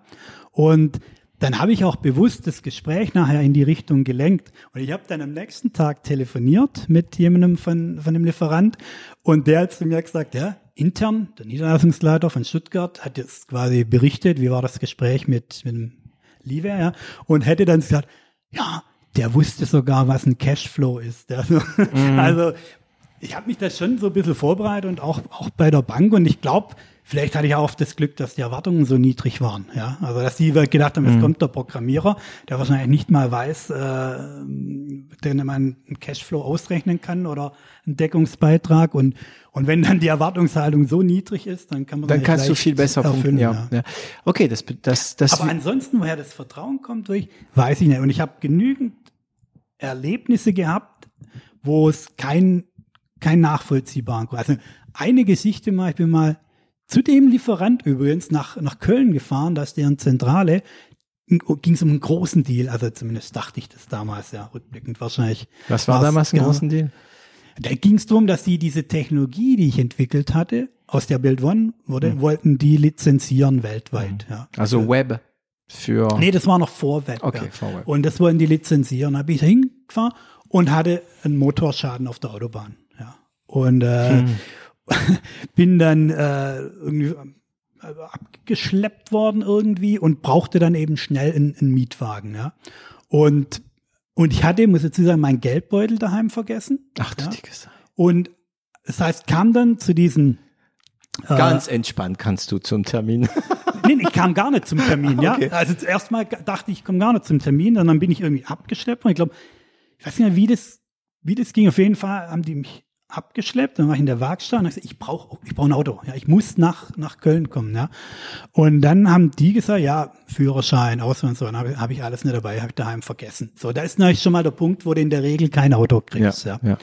Äh, und dann habe ich mit Engelszungen auf die eingeredet, ja, und ich sage, hey bitte und vertraut mir und so, ja. Mhm. Und äh, da hatte ich gerade neu der ADAC irgendwie abgeschlossen. Ja. Also ich hatte mich beim ADAC irgendwie angemeldet, ja. Und ganz kurz vorher. Und dann habe ich denen auch gesagt, ja, ich bin auch beim ADAC und dann ruft dort an. Dann haben die beim ADAC angerufen. Dann kamen sie wieder und sagen, ah, und? Also ja, die haben gesagt, tatsächlich äh, angemeldet vor kurzem. Und die Erstrechnung ist noch gar nicht bezahlt. Aha. Und dann hatte ich so im Kopf, okay, dann Scheiße. weiß ich, was in dem, in dem Brief drin ist, den ich vom ADAC bekommen habe. Ja. Und dann, also kein Ausweis, kein Führerschein, Und dann auch die noch ein, Auskunft, die erste. Und die haben mir ein Auto mitgegeben. Und noch dazu, der hat mir erzählt, also war der Inhaber von der Werkstatt, der hat mir erzählt, die hatten, also ein paar Monate vorher so, war bei denen jemand, zwei Männer, richtig seriös, Anzug, alles richtig seriös, die auch ein, Auto irgendwie dort und die äh, über den Tisch gezogen. und weg, genau. Ob das Auto dann geklaut haben, weiß ich gar nicht. So, in, und in der Situation war es dann tatsächlich so, dass der mir am Schluss ein Auto mitgegeben hat. Ja. Und ähm, ich habe dann, der hat dann mein Auto irgendwie noch hierher geschleppt irgendwann, äh, paar Tage später, Ja. und das Auto wieder abgeholt. Dann habe ich ihm auch noch ein bisschen mehr zahlen wollen, ja, hat er gesagt, nee, macht er nicht, ja. Und dann habe ich noch äh, gesagt, hier, dann nimm das Geld als Blumen, einen kauen Blumenstrauß für ihre Frau, ja, Mhm. Für die so Kaffeekasse war. oder so, ja, ja. Und also, nee, hat er gesagt, das ist alles okay, ja. Das, okay. Und den habe ich auch gefragt, warum, Ja. warum haben das gemacht, ja. Und, und er hat gesagt, mir war klar, dass, dass man ihnen vertrauen kann. Ja. Ehrlichkeit, Aber da gibt es mm. keinen Grund für mich dafür. Ja. Authentizität vielleicht, ja. ja. Deswegen vertraue ich auch Leuten. Also gerade wenn ich in so Situationen komme, ich war auch schon an der Autobahnraststätte, wo einer mir gesagt hat, Geld verloren, hier, tralala, und, Ja. und dann, dann gebe ich denen immer Geld, ja. Wahrscheinlich in, in 60 oder 70 Prozent der Fälle stimmt's gar nicht. Aber, ja, aber ja, ich glaube andersrum. Also ich hatte schon so viel Glück in der Hinsicht, dass Leute mir vertraut haben, Mhm. wo es eigentlich keinen Grund dafür gab, dass ich eigentlich immer einen Vertrauensvorschuss gebe. Und selbst wenn ich weiß, naja, wahrscheinlich Ob das gut nicht, geht. dann Hm. okay. So reden oft die Investoren auch. ähm, okay, und dann wurde dann Build One, also nach dieser äh, Firma, von dem wir den Namen nicht sagen, damit man nicht rausfinden kann, wer die dunkle Person ist, ähm, kam der, also dann hast du diese Firma dann doch nicht verkauft, sondern gekauft an deinen Ja, die Vertriebsleiter, Firma, ich dann Gegner, Genau. hatte dann zwei, habe dann äh, die ganze Firma dann irgendwann, das war ein paar Jahre später, wie gesagt, an Pro Alpha verkauft, Mhm. ja, und habe mich auf das und habe dann zum ersten Mal eine Auszeit. Da hatte ich dann wirklich eine Auszeit das gemacht. erste Mal, ja. Mhm. Genau. Die hatte ich auch not, hatte ich auch wirklich. Wie lange? Dann. Wollt, wie lange wolltest du machen? Ich wollte, glaube ich, so so zwei drei Monate. Uh, zwei, drei Monate nach dem ganzen Stress. Da, Und dann? wo, ja, da wurde, ja, jetzt ist die Frage, wie man es sieht, da wurde dann ein Jahr oder so draus. Allerdings habe ich schon nach recht kurzer Zeit eine Firma für Luftbilder per Flugdrohne gegründet. Mhm. Damals war, er war ich der Erste, der eine, so eine Flugdrohne so zivil eingesetzt hatte. Mhm. Eigentlich kam das so, dass ich mir so ein Spielzeug gekauft hatte und das flog aber sehr schlecht. Ja, ja. Dann habe ich gedacht, Mensch, und das hat, ich weiß nicht, was das gekostet hat, 100 Euro oder so. Dann habe ich gedacht, ach Mensch, das macht Spaß. Vielleicht gibt's da ja was so, glaube, bis zu 1000 Euro hätte ich ausgegeben für so, ein, Mhm. für so eine Drohne. Gab's aber nicht, ja, damals. Und dann habe ich geguckt, was es gibt. Und das Einzige, was es gab, war äh, eine, eine für 35.000 Euro. Für, damals nur von, für die Bundeswehr. Und die hatten gerade angefangen auch, dass sie das auch äh, zivil verkaufen wollten. Und da habe ich gedacht, na 35.000 ist ein bisschen viel. Und dann habe ich eine Firma gegründet für Luftbilder, habe diese Drohne gekauft. Die erste, die ich bekommen habe, war noch Internlackierung. Die kam wohl noch von Klar, der gleichen original. Charge wie die Bundeswehr. Ja. Die ist dummerweise nach drei Wochen schon hier am Maurepotsee versunken. Oh. Deswegen habe ich eine neue bekommen und die war dann tatsächlich zivil. Eine neue wieder für 35.000 Euro oder eine neue auf Garantie? Man hat sich, nee, Garantie war leider, man hat sich irgendwo in der Mitte getroffen. Ich habe, äh, glaube ich, äh, 15.000 habe ich dann nochmal zahlen Also die haben so irgendwie eine gewisse Schuld äh, dran gehabt, oder? Ja, da konnte man diskutieren. Also der Akku hat sich gelöst. Also der Akku, Gelöst, okay. ich hatte einen Akku rein und konnte, rastete der normal ein, ja. Und der ist nicht eingerastet. Und dann flog die und irgendwann, als diese Schräglage hatte, rutschte der Akku raus und dann flog Ja. sie runter. Und ich habe dann halt argumentiert, dass ich gesagt habe, na, wenn der Akku nicht ganz drin ist, darf sie eigentlich auch nicht fliegen. Und haben wir sich so in der Mitte getroffen. Ja. So, und die Firma hatte ich dann ein Weilchen, habe da auch jemand eingestellt. Aber Moment, also sorry Mike, aber das ist schon wieder so eine Geschichte. Ich glaube, wir müssen eine zweite Folge mit dir planen, weil es ist so, du gründest diese Drohnenfirma. Hm? von Drohnen hast du keine Ahnung Nee. und von der Kundschaft. Damals dafür, hatte keiner eine Ahnung von ja, ja, Drohnen. genau, ne? genau. Aber du hast auch keine Ahnung von welche Kunden du, wie machst du das? Wie, wie, wie hast du deinen erster Kunde für diese Drohne bekommen? Weil Ideen für gute Produkt hat, haben viele, aber der sie erste verkaufen. Kunde, der erste Kunde war das Schloss Ludwigsburg hier. Und wie hast du ihn akquiriert? Das ist eine gute Frage, das erinnere mich. Ich habe die angeschrieben oder damals E-Mails verschickt oder so. Ja. Du meinst Moropo, ne? Schloss Moropo. Nee, äh, hier das Schloss in, in Ludwigsburg, das Barockschloss. Ah, das Barockschloss, Das war ja. Mhm. mein, mein erster Kunde, ja. Und dort ist mir auch mein erster Mitarbeiter für die Firma zugelaufen, quasi, als ich die Bilder gemacht habe. Ja. Okay. Und ähm, ja, ich meine, das war gar nicht so schwierig, weil ich konnte ja was anbieten, das kein anderer anbietet. Okay, das das- Luftbilder für einen vertretbaren Für Preis. nicht ohne Hubschrauber, ohne Flugzeug, Genau, auch und, besser. und aus einer ganz neuen Perspektive. Es war auch das, das Slogan, also die Firma hieß Axolair, Mhm. neue Perspektiven war der Slogan. Und das Problem war nur, wenn schönes Wetter ist, ja, äh, dann hätte ich Mhm. Top. Jede Menge zu tun gehabt. Wenn das Wetter schlecht ist, wenn euch keiner Luftbilder von, vom Schloss oder von sonst was. Sieht auch schlecht aus, ja. Der zweite Kunde war dann ähm, das Technikmuseum in Sinsheim, Mhm. wo auch Luftbilder gemacht haben.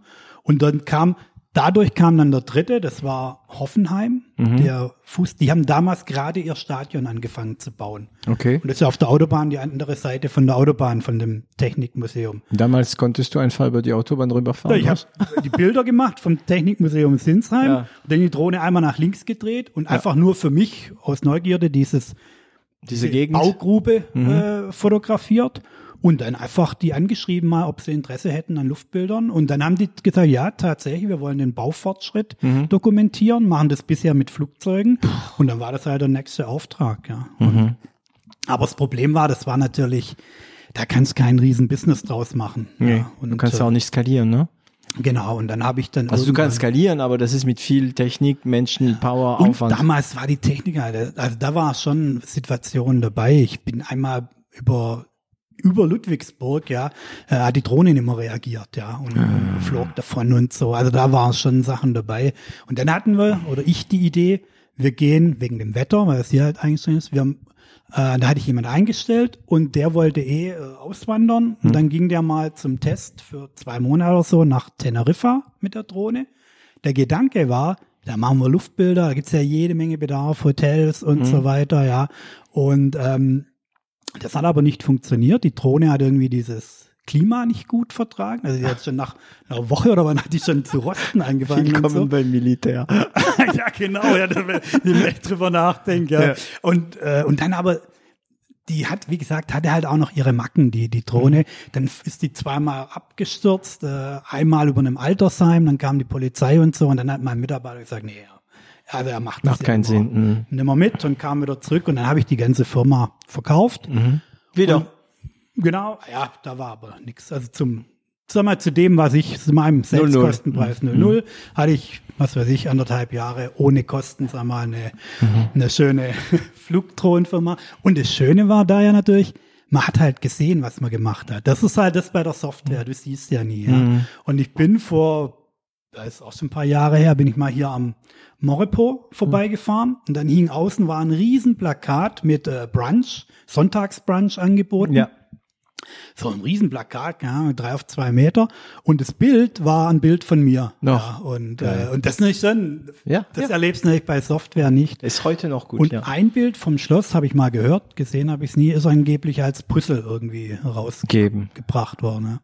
Schön. So, und das habe ich dann aber nur relativ kurz gemacht und dann kam eine Anfrage für die Software, für unsere Software und das war dann so der Anlass, dass ich gesagt habe, okay, dann ist die Drohnenzeit beendet und auch die Auszeit, die eigentlich dann keine wirkliche war, ja, mit der Drohnenfirma beendet und ich mache wieder Software. Okay.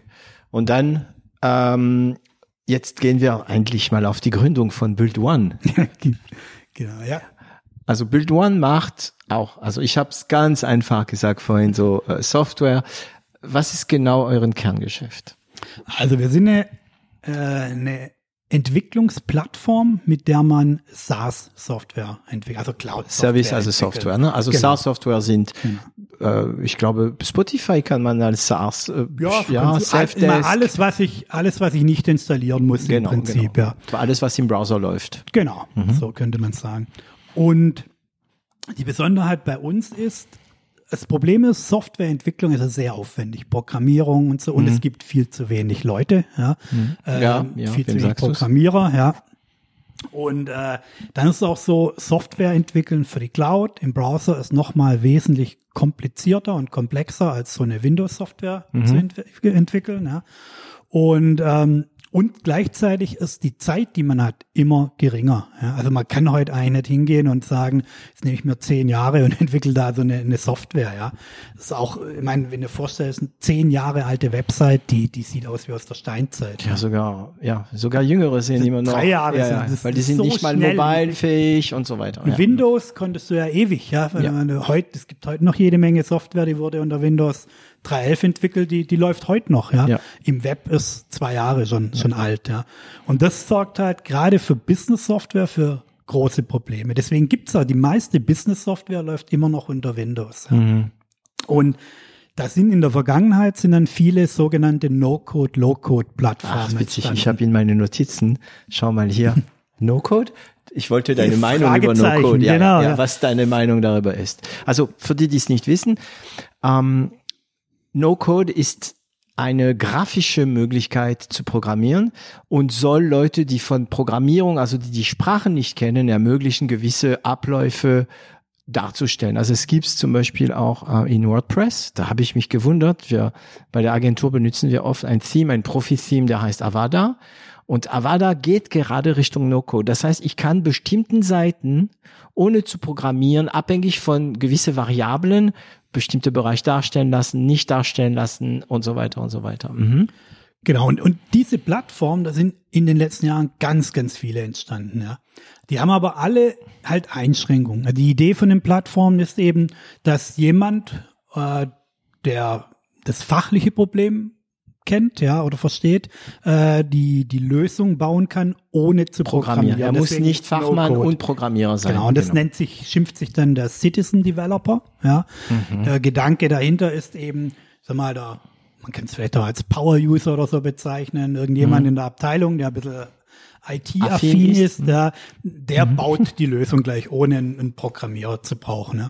Und da gibt's Plattformen, da gibt's auch einige wirklich gute, wo man schon viele Dinge bauen kann, aber keine Business-Software ja? und nichts, was so ein ganzes Unternehmen äh, verwendet. abbilden kann. Mhm. Und meine Idee war zum einen komplexe Business-Applikationen wirklich im Browser mit No-Code, Low-Code-Techniken auch, ja. Aber was ich, ich komme ja aus der komplexen ERP-Welt und das, als wir Build One entwickelt haben, war das geflügelte Wort immer, da muss man das nächste SAP damit bauen können. Mhm. SAP hat diese Wandlung auch gemacht, also nicht zu No-Code, es war Frog Design, glaube ich. Ja, die Ja. haben jetzt äh, einen Anbieter übernommen. Aha. Äh, gut, der SAP-Ansatz eben, mhm. haben uns selber nicht hinkriegt, die haben jetzt da einen Anbieter übernommen.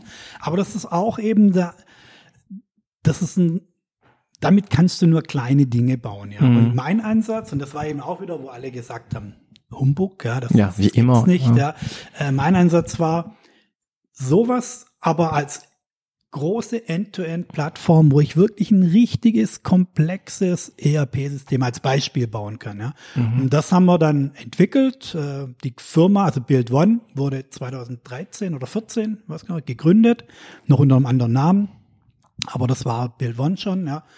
Und die und, und dort haben wir dann eben daran entwickelt, ja. Und das war dann eben auch immer die Aussage, nee, das, das wird nie funktionieren. Das Also eigentlich baut ihr kein Software, sondern ein Bausteinsystem Ganz für genau. eure Kunden. Ja, so wie Lego eigentlich. Ganz Also du kannst wirklich das Lego. nehme ich immer als Beispiel okay. auch. Genau. Also man darf Lego nicht zitieren, glaube ich, sonst kriegt man gleich. sind, ja, wir haben die Erfahrung auch schon, und Mitarbeiter von uns hat die Erfahrung auch schon gemacht. Ja, die also haben, wie die haben Bausteine, sehr viele ne? Anwälte und, und machen auch reichlich davon Gebrauch. Mhm. Wir haben bei uns in den offiziellen Materialien oder so, es wird Lego nicht erwähnt, ja.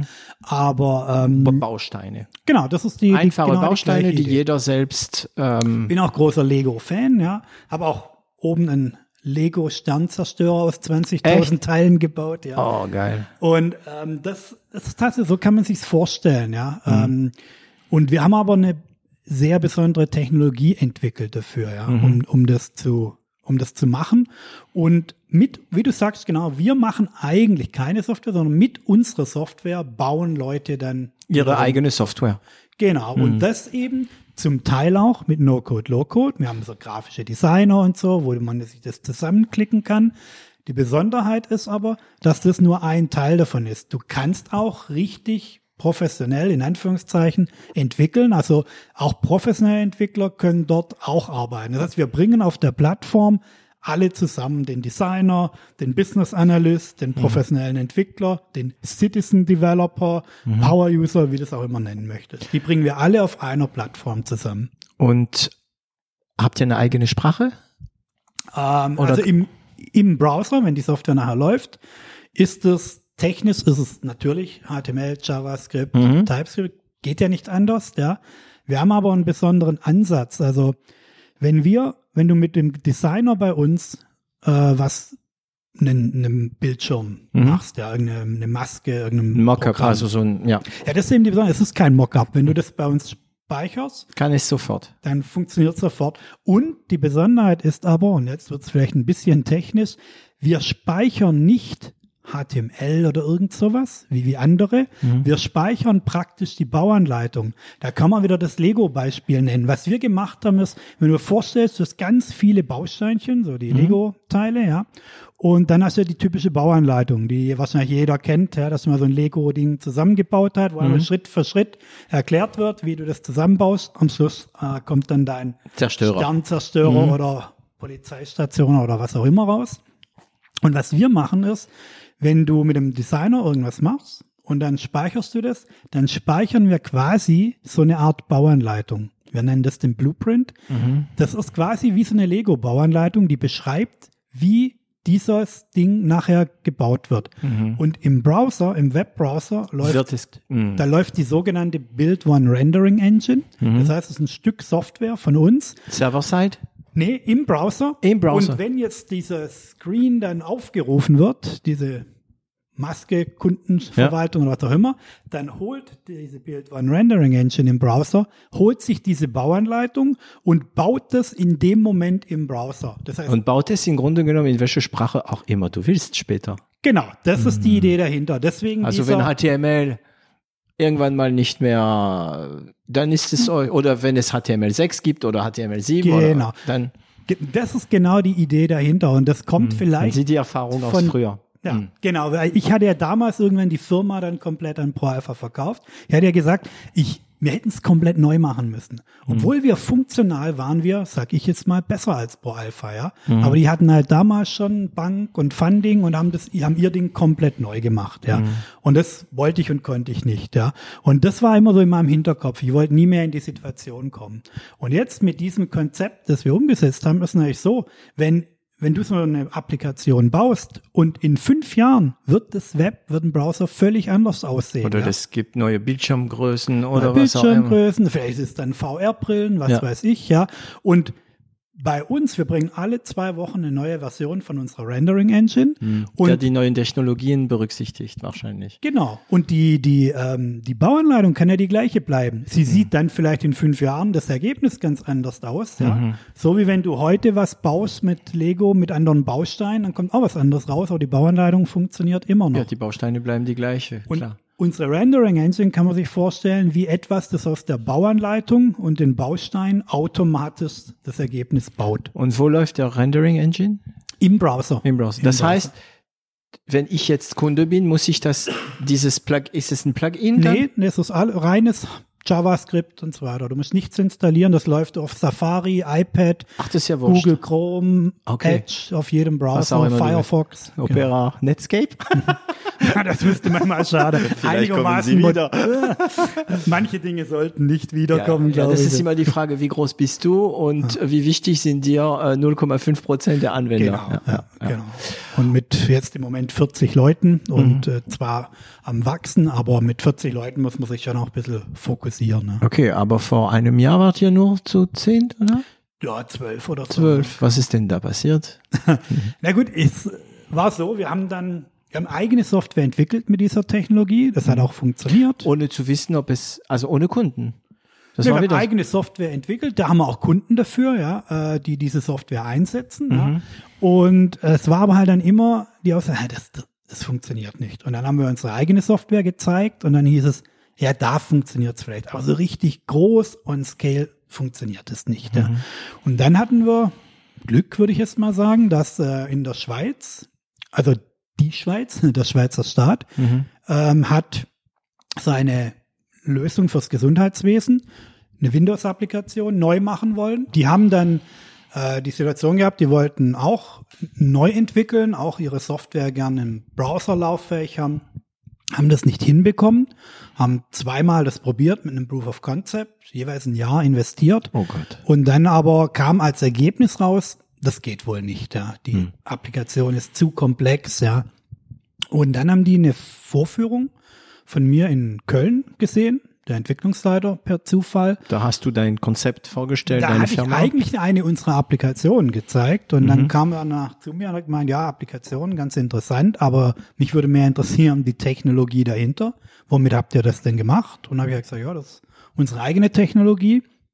Und dann, um es abzukürzen, haben die sich das genau angeguckt und haben sich tatsächlich entschieden, jawohl, wir machen äh, die Software neu äh, mit Build One. Ja. Und das war so der Durchbruch. Ja. Also ein relativ großes Projekt gewesen. 1300 User arbeiten da am Ende mit der Okay. Applikation. Und ähm, das ist schon eine große Sache, eine sehr, sehr komplexe Software. Das war ein großen Auftrag. ja, war ein großer Auftrag. Und vor vor allem Konkurrent.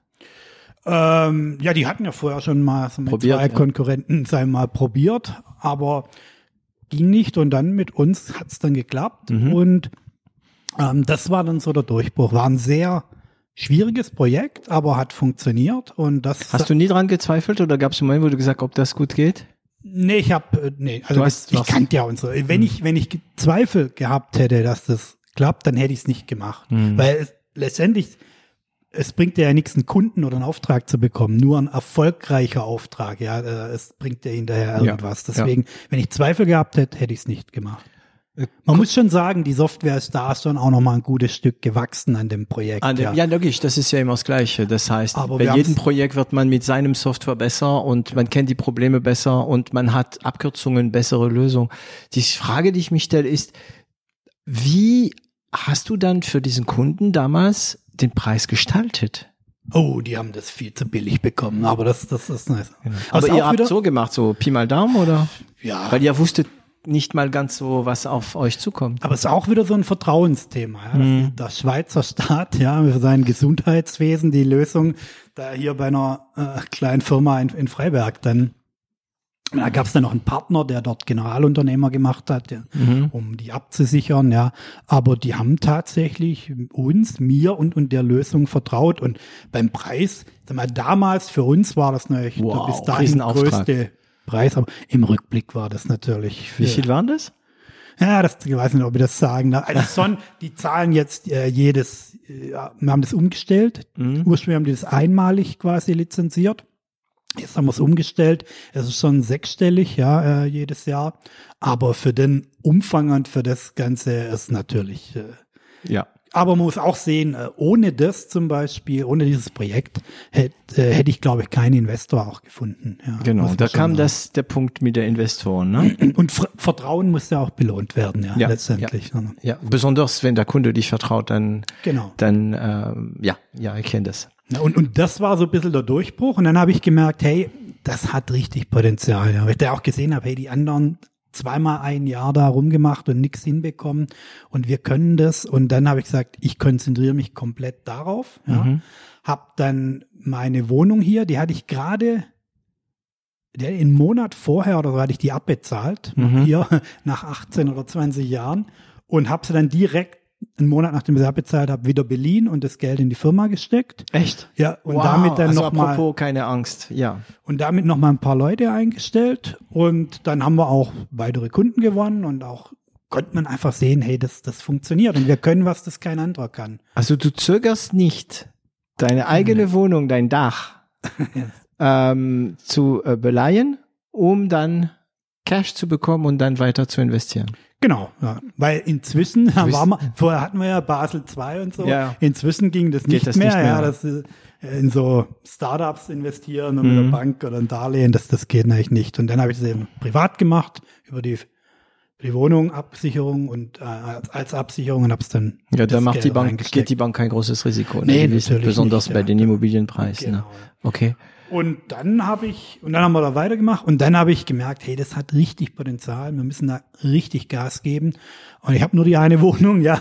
Und dann habe ich gesagt, dann suche ich nach einem Investor. Venture Capital hatte ich noch nie gemacht, ja. Mhm. Alles war immer entweder aus dem Cashflow finanziert oder als privat. Also als Traktor. Also ich habe diese zwei Ausdrücke aus Frankreich. Es gibt Traktoren und Raketen bei Firmen. Und ein Traktor ist eine Firma, die ähm, ja ihren eigenen Cash bekommt. Meistens dauert es langsam. Ein Traktoren sind langsam, aber sind sehr mächtig. Ne? Und peu à peu hast du Cash und wächst du so. Und Raketen sind natürlich müssen schneller, höher gehen.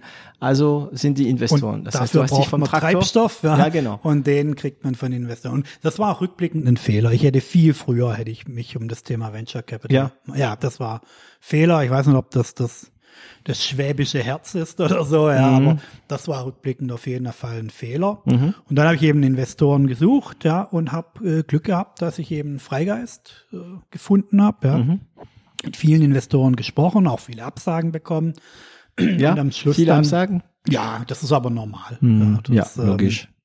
Selbst, ich habe auch mit vielen, zwischen mit vielen anderen erfolgreichen Gründern gesprochen, viel erfolgreicher als ich, ja, die auch gesagt haben, ja, ich habe 40 Absagen bekommen, ja, bevor Mhm. dann die eine Zusage kam.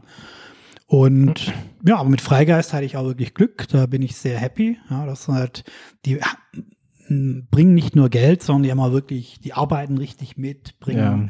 noch Company Building nennen die Mhm. das dann. Also ich Smart Money nennt man das, ne? Also, ja, genau. Und das war also für uns rückblickend wirklich optimal, ja, genau der richtige Investor. Mhm. Und damit sind wir eben in den letzten zwölf Monaten oder so von, keine Ahnung, zwölf, dreizehn auf jetzt 40 Leute gewachsen. Sehr schnell. Also hast du Sehr wahrscheinlich schnell, in HR ähm, investiert als erstes, oder? Genau, ja, in, in Leute. Ja. Mhm. Ich glaube, das ist das A und O. Ich glaube, in jeder Firma äh, ist das Entscheidende, ja, die Mitarbeiter. Aber Ähm, du hast erstmal, hast du jemand erstmal eingestellt, der oder die fähig ist, für dich Leute zu suchen, oder?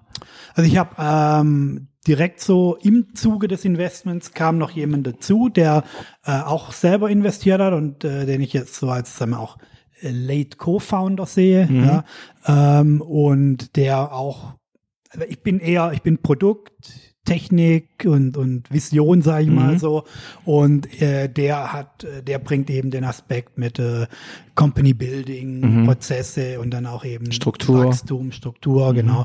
Das war auch ein, ein absoluter Glücksgriff, ja.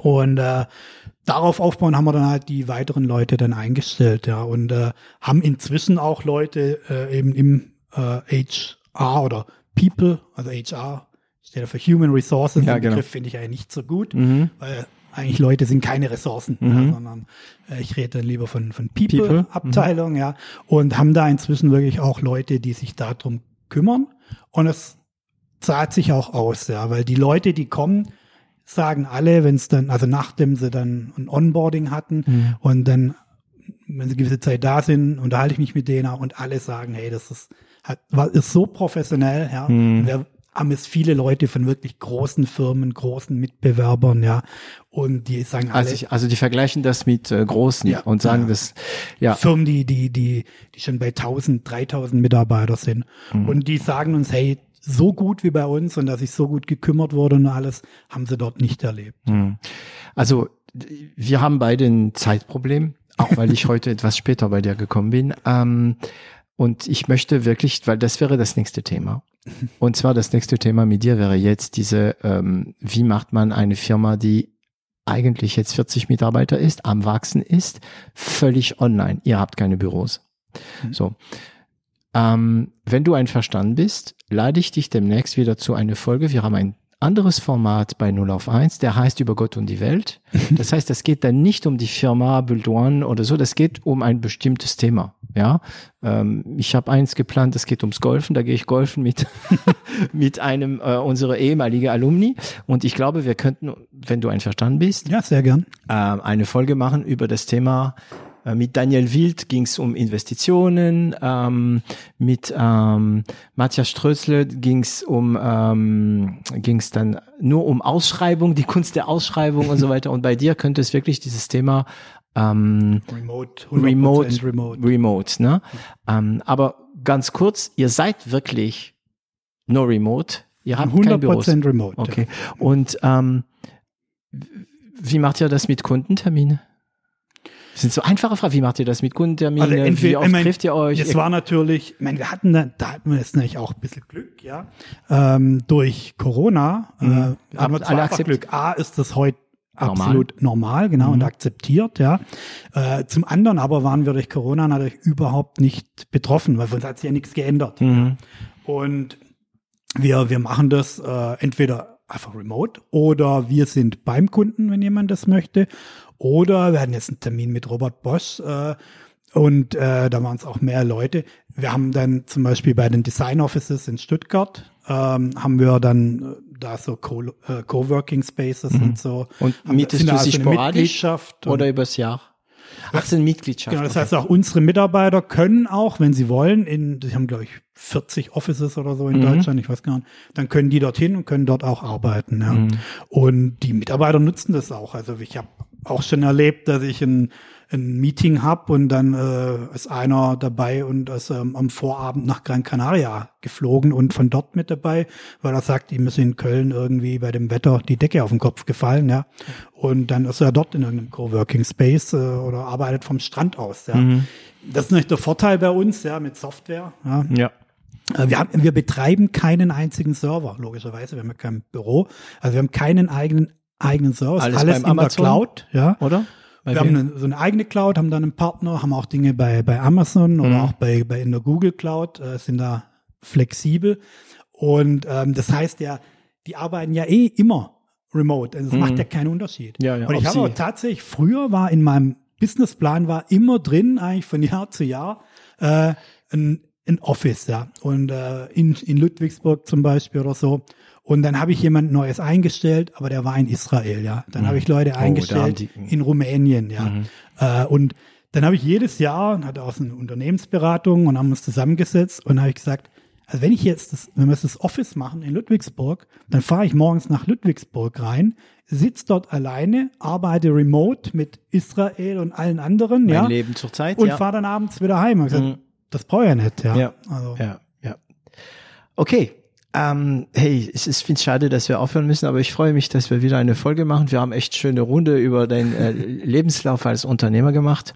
Ähm, ja, sind so eineinhalb Stunden schon vorbei. Ähm, Mike, danke. Ich glaube, wir, beide, wir bleiben in Kontakt. Mit dir wird es auch einfach, weil ich, meine Schwiegereltern wohnen ja drei Blöcke von hier. Das ist echt unglaublich, als ich heute Morgen gekommen bin. Ähm, ich bedanke mich bei dir und ähm, versprochen an unsere Zuhörer, wir machen mit Mike eine weitere Folge. Da geht's höchst, also wahrscheinlich nur um ähm, Remote-Büros und so weiter. Da reden wir wahrscheinlich auch noch ein bisschen von Build One, wie ihr das gemacht habt.